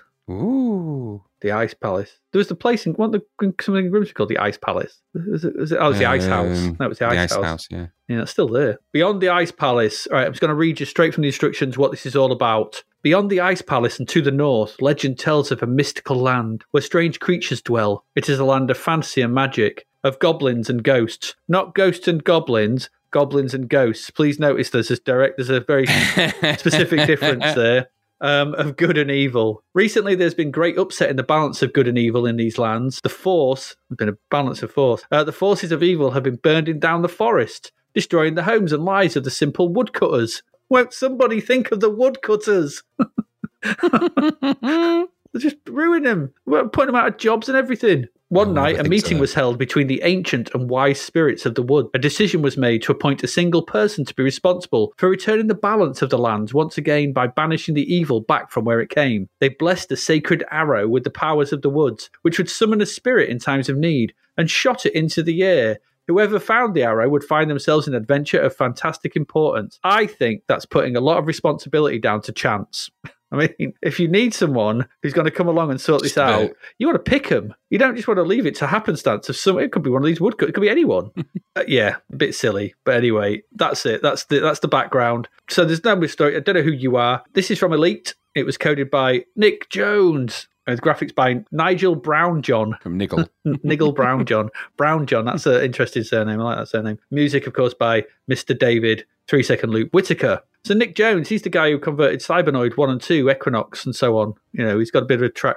He's got a bit of track record, a bit, bit of pedigree behind him, and it shows this is a very competently put together Ghosts and Goblins variant. When I say variant, it's a Ghosts and Goblins rip off, except it's a bit more underground rather than overground. Yeah. So the game starts with a nice title screen and music. Uh, once into the game, you are presented. So you start like above ground, and you've got to go straight down. But you're presented with three weapons that you can choose from. So it's kind of like what in Ghost to Goblins. You know, the weapon you you run over weapons, and that's the one you've got to to use. Here, there's a mace, a dagger, and a sword. So the dagger's the quick quickfire one. Sword's a bit slower, does more damage, and the mace is kind of like the axe from Ghost and Goblins. Sort of, and it throws in an arc all have their strengths and weaknesses, um, and then you plunge into the dungeon below. So this is a side-scrolling, uh, side-scrolling affair, well, also up and down. So it's a multi-scrolling affair. So you can go up, down, left, right. Uh, you know, it scrolls in all directions. You're going to make your way through three dungeons in order to kill the bosses at the end of each one. To make your way to them, you must negotiate ladders and lift and many, many, many denizens of the underground, all who need to fall at the pointy end of your cho- chosen weapon. The main screen shows the UI at the top with the obligatory name of the game, number of lives. Uh, you have nine, um, which is odd.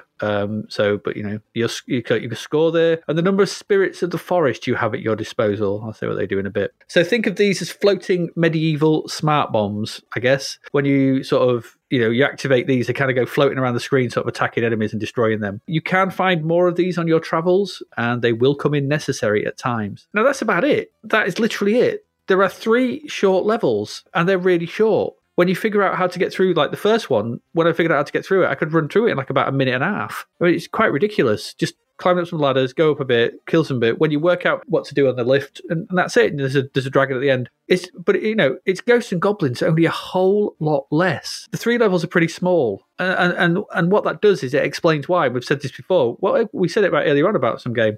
It, why it's so bloody difficult. Um, it's ridiculously hard again. And they've done that just because it's stupid. The lifts in the first area are stupid, require a pixel, pixel perfect position on the edge of the second one to avoid spawning enemies. So you've got these lifts, you walk onto it, and you've got three lifts. Two two go up, so the one on the left and right go up, and the one in the middle goes down. As the one in, you get on the one that's going up, you've got to walk off it and drop onto the one going down, and you, you have to get on that one. And then when it starts going up again, because it bounces up and down, there's a monster that will spawn right above you. Now you can't shoot up, so you just instantly die. You've got to wait right on the very far edge of it to just avoid it, and then drop onto the one that's the other one, the one on the far right, and then you can get up. It's just stupid. There are there are these other sort of so there's the sort of small enemies that sort of flip about. There's also these bigger enemies, so these more powerful enemies that take a few hits to hit, and they kind of keep spawning around from places. You've got to take them out. It's stupidly hard. When you get to the um, the dragon, there's like a dragon with like four bits, four or five bits you have to kill at the end. It's near impossible because you you can't dodge. You're in such an enclosed area that he just he sort of swoops around and keeps killing you. This is why you've got nine lives because they knew that it was too hard. So this is really really unbalanced, and that's a problem because I know Ghost and Goblins is hard, but they've just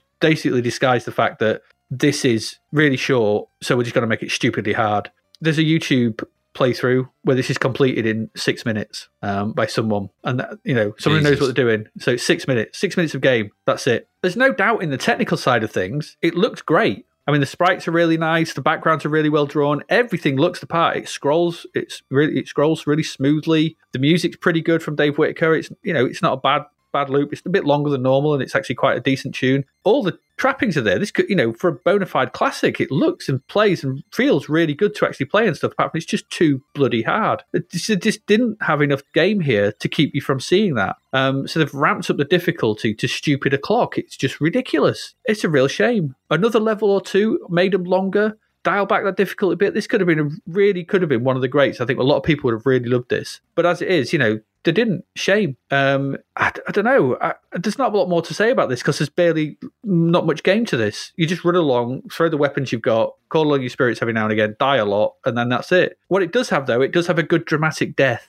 Um, it reminded me of Rastan. So you, but your sort of spirit, one of your spirits floats out of you, and you fall back as like a proper like oh as you fall back, and that, that, that I, did quite enjoy that. So they've, they've gone for that dramatic, over over dramatic sort of lovey death. But I wanted to like this. I mean, it got quite a good review. It got seventy eight percent. I can kind of see why, because technically it's it's really good, but there's so little game here. I mean, it's six minutes to run through three levels. You just know, and it's only so, so you won't do that because it's so bloody hard. But you know, there you go. It's what it is. And uh, it, shame, shame. I don't know. I, I, I really wanted to like this, but it's just not enough here to really like. Feels like a demo. What did you think? Yeah. Um, so I like the way this looked. I mean, this is the Thundercats game that never was, isn't it? Oh, is this is this it? Oh, right. Yeah, it does look. A, it does look a bit like Lion-O now. I come to think of it. Yeah, and it's now confirmed. If you go to the the um, games that weren't, it's now confirmed that it was definitely the Thundercats game that was never used. It was the one they remember they had, I think, three in development, and one got turned into Bomb Jack Two. Was it? Um, Yeah, yeah, One, yeah. one. This one of them got made into the actual game. I think I can't remember. And then there was this one which was turned into Beyond the Ice Palace. So, so it sort of you can sort of see it in it. Um, Yeah. and it's got the instant Dave Whitaker 35 second loop of music. So it's got the old, you know, the wibbles and the wobbles begin. Um, aside from the weird title music and odd control selector, um, I thought the game starts okay. The game itself has got, like you said, nice graphics actually, nice little animations, Yeah. quite nice but notions of the layer you're exploring. It's clearly set in a world of the Thundercats without a doubt. But okay, it's, it is what it is. The scrolling sort of works, and the death sequences, like I say, it's annoying, but it sort of plays out speedily enough so you don't get too annoyed by it. There's so much, so many nods to Ghosts and Goblins here. It's ridiculous. It's, it is basically a, a variation of that theme, isn't it? Which sort of appeals to me because I quite like that. Um, Yeah. So I quite like the way it played. I quite like the way it felt. It, it's interesting. I don't think like like you said, I, it feels like there's a lot to explore, but there isn't, is there? It's a very short game, which is a bit of a jip. And there's some nice details in the background. There is a lot of brown though, a lot of brown. Well, you're Um, underground. Yeah, it's decent enough. It's not an easy game, I suppose. Really, they've made it challenging, you know, in that in that way. But I don't know. It's, it shouts of a lot more ambition than ability. This, this, it, it feels like it's half the game it probably was meant to be. yeah. It doesn't fit. It doesn't feel like it's all there. Um, I think there's a good engine under the hood, and they had they had the beginning of something, and it it shouldn't have been just rebadged and released. No, they could have put more into it. They didn't, and so this has just been released because it was nearly finished. They thought, oh well, you know, we'll get we'll sell enough at ten quid for make some money out of it. There's loads of other versions of this on all the other as well. There's Amiga version, ST version, all the others have got it as well. So Mm. I just found that I was a little bit disappointed by. It, it seemed like it was. It could have been so good with Yeah. a little bit more, with a little bit more time. It could have been so good, and and time dedicated to it as well, not just finishing it off so it's a it's working game loop. So that there's a way to no, there's there's a way to win maybe, but there's there plenty of ways to die. Um, I think it's a shame that because it feels like it's it's it's seventy five percent of the game it probably was aiming to be, and it's never and so you play seventy five percent of a game doesn't feel like it's complete. It feels like it's got all the technical bits done, all the graphics works nearly there, and then they just went ah, just release it. No, what about game design? I'll just put some bullshit together about God knows what, and then just stick it out there exactly. and that, and that's and that's what happened. I think so. I think it's a great shame. I liked what I saw. I liked what I played, but there wasn't enough of it to really call it a really good game. So no, it's a shame. yeah. And I think to throw it out for ten pound is a That's not right. It's not right for what there is. You know, No. If, if, if you if indeed you're right, and, a, and an experienced player can complete this in six minutes, then it's a jip. yeah, yeah. jip, There's a, there's a YouTube playthrough for it. That's then it's a, then it's then it's just a blatant rip off. Then yeah, we saw that with uh, Mask as well the other week, didn't we? yeah, Mask Mask indeed, Three. Someone indeed. can run through that in six minutes. I get a lot of these early games. Uh, you know, someone goes through Barbarian Two in 19 minutes, but six minutes is ridiculous. The levels are just so short. You know, yeah, I, there's I, nothing to them really, is there? No, because you get over that lift and then you're at the end of the level. It's like, oh, Yeah, That was not what I was expecting. Because they're No. quite. I was expecting a bit more because it seemed like there seemed to be multiple ways through the through the levels, and then suddenly you just it's like it's like just a little sort of loop around, Well, and then if you take the context of the game you've got out and put in the Thundercats game where you were searching for the Eye of Thundera, Mm. um, it makes more sense to be doing that in a game and looking around those environments for the Eye of Thundera and those kind of things. And you were also there to rescue the other Thundercats, weren't you? So you'd be looking for them yeah, and take that out of this game, and that's kind of what you got left, just wandering around doing not much. yeah. that's and that Spirit of the Woods thing sort of thing is a bit like Jaga's Jaga, isn't yeah, it? to- it totally is. You can see where they've changed the graphics. They've just took the but removed the top bit and put Beyond the Ice Palace at the top. That was clearly where it had, you know, the Mumm-Ra, whatever it was, and Thundercats logo at the top of that. So- Probably, yeah. Weird. But it's it's in the saying games that weren't. It, there's a big section on it because it's quite a well researched and well because the screen grabs of the early Thundercats game is Beyond the Ice Palace is now and the- it's now been confirmed. The person who was involved with it said yes, it was this, and you can go. We'll put the links out to the in the show notes. Go and read it. It's quite a fascinating, if bleak, view of how games got made back then, and it's quite interesting. But this is this was the Thundercats game that never was. The third yeah. one I think we've come across now. yeah, and one one that was, one that won, one that won. Who knows?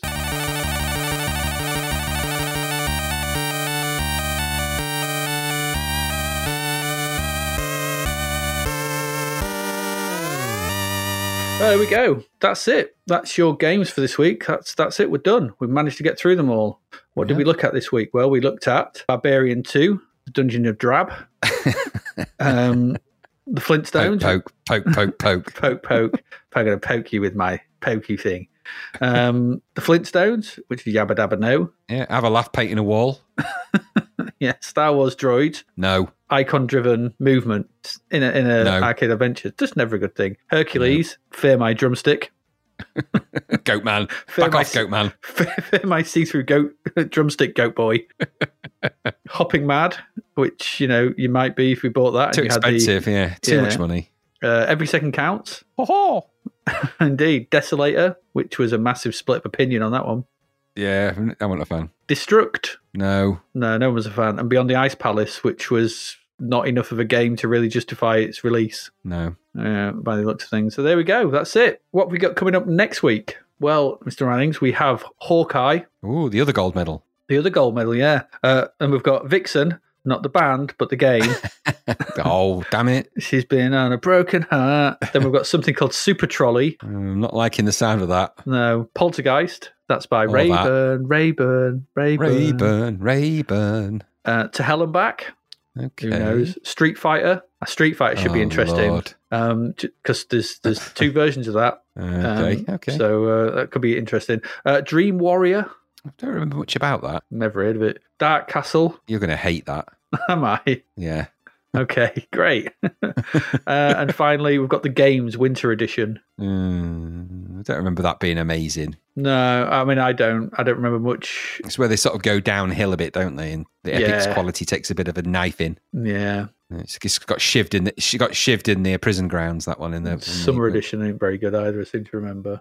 Um, yeah, so that's it. As ever, if you would like to support the podcast, you can do that in a financial manner by heading over to patreon.com forward slash zapped to the past, um, and you can sign up there. You can get access to the episodes ad free and early. Uh, you can get to ask us questions for the uh, Ask the Podcast episodes, and you can join our ever growing Discord server where loads of funny and good and interesting discussion goes on. Um, and you can do all that for literally probably less than the price of a pint these days. That's four pound fifty, or you can join up for just a pound, and obviously that we are very appreciative of that as well. So if you wish to do that, that's patreon.com forward slash zapped to the past. I think that's about it. You got anything you wish to add? No, I'm just um, I still always feel a little bit of disappointment with um, with Barbarian 2, and I'm I'm feeling the pain of that a little bit. I really wanted that to be a lot better than it was. So a bit of an average selection of average, wasn't it? That there's a couple of reasonable highlights, I suppose, in there, but Yeah, yeah. It's not not not anything that really rocked rocked our boats. I mean, I I No. didn't mind Desolator, but I just found it f- stupidly fun. But but it was what it was. games that games that promise but don't deliver. Barbarian 2 promises a lot, doesn't quite deliver on the game design. Flintstones, no humor. Star Wars droids, nothing about Star Wars. Hercules, the 12 tasks are just clouds that you have to drop files into. You know, Hopping Mad is at least too expensive, but at least it's a full thing. Every second counts if you like that kind of thing. Desolator, like you say, but it's just none of them have really gone mad. None of them have blown me away. No. It's a bit disappointing. And Beyond the Ice Palace was nearly there. It's so close to being such a good game, but just no. Yeah, indeed.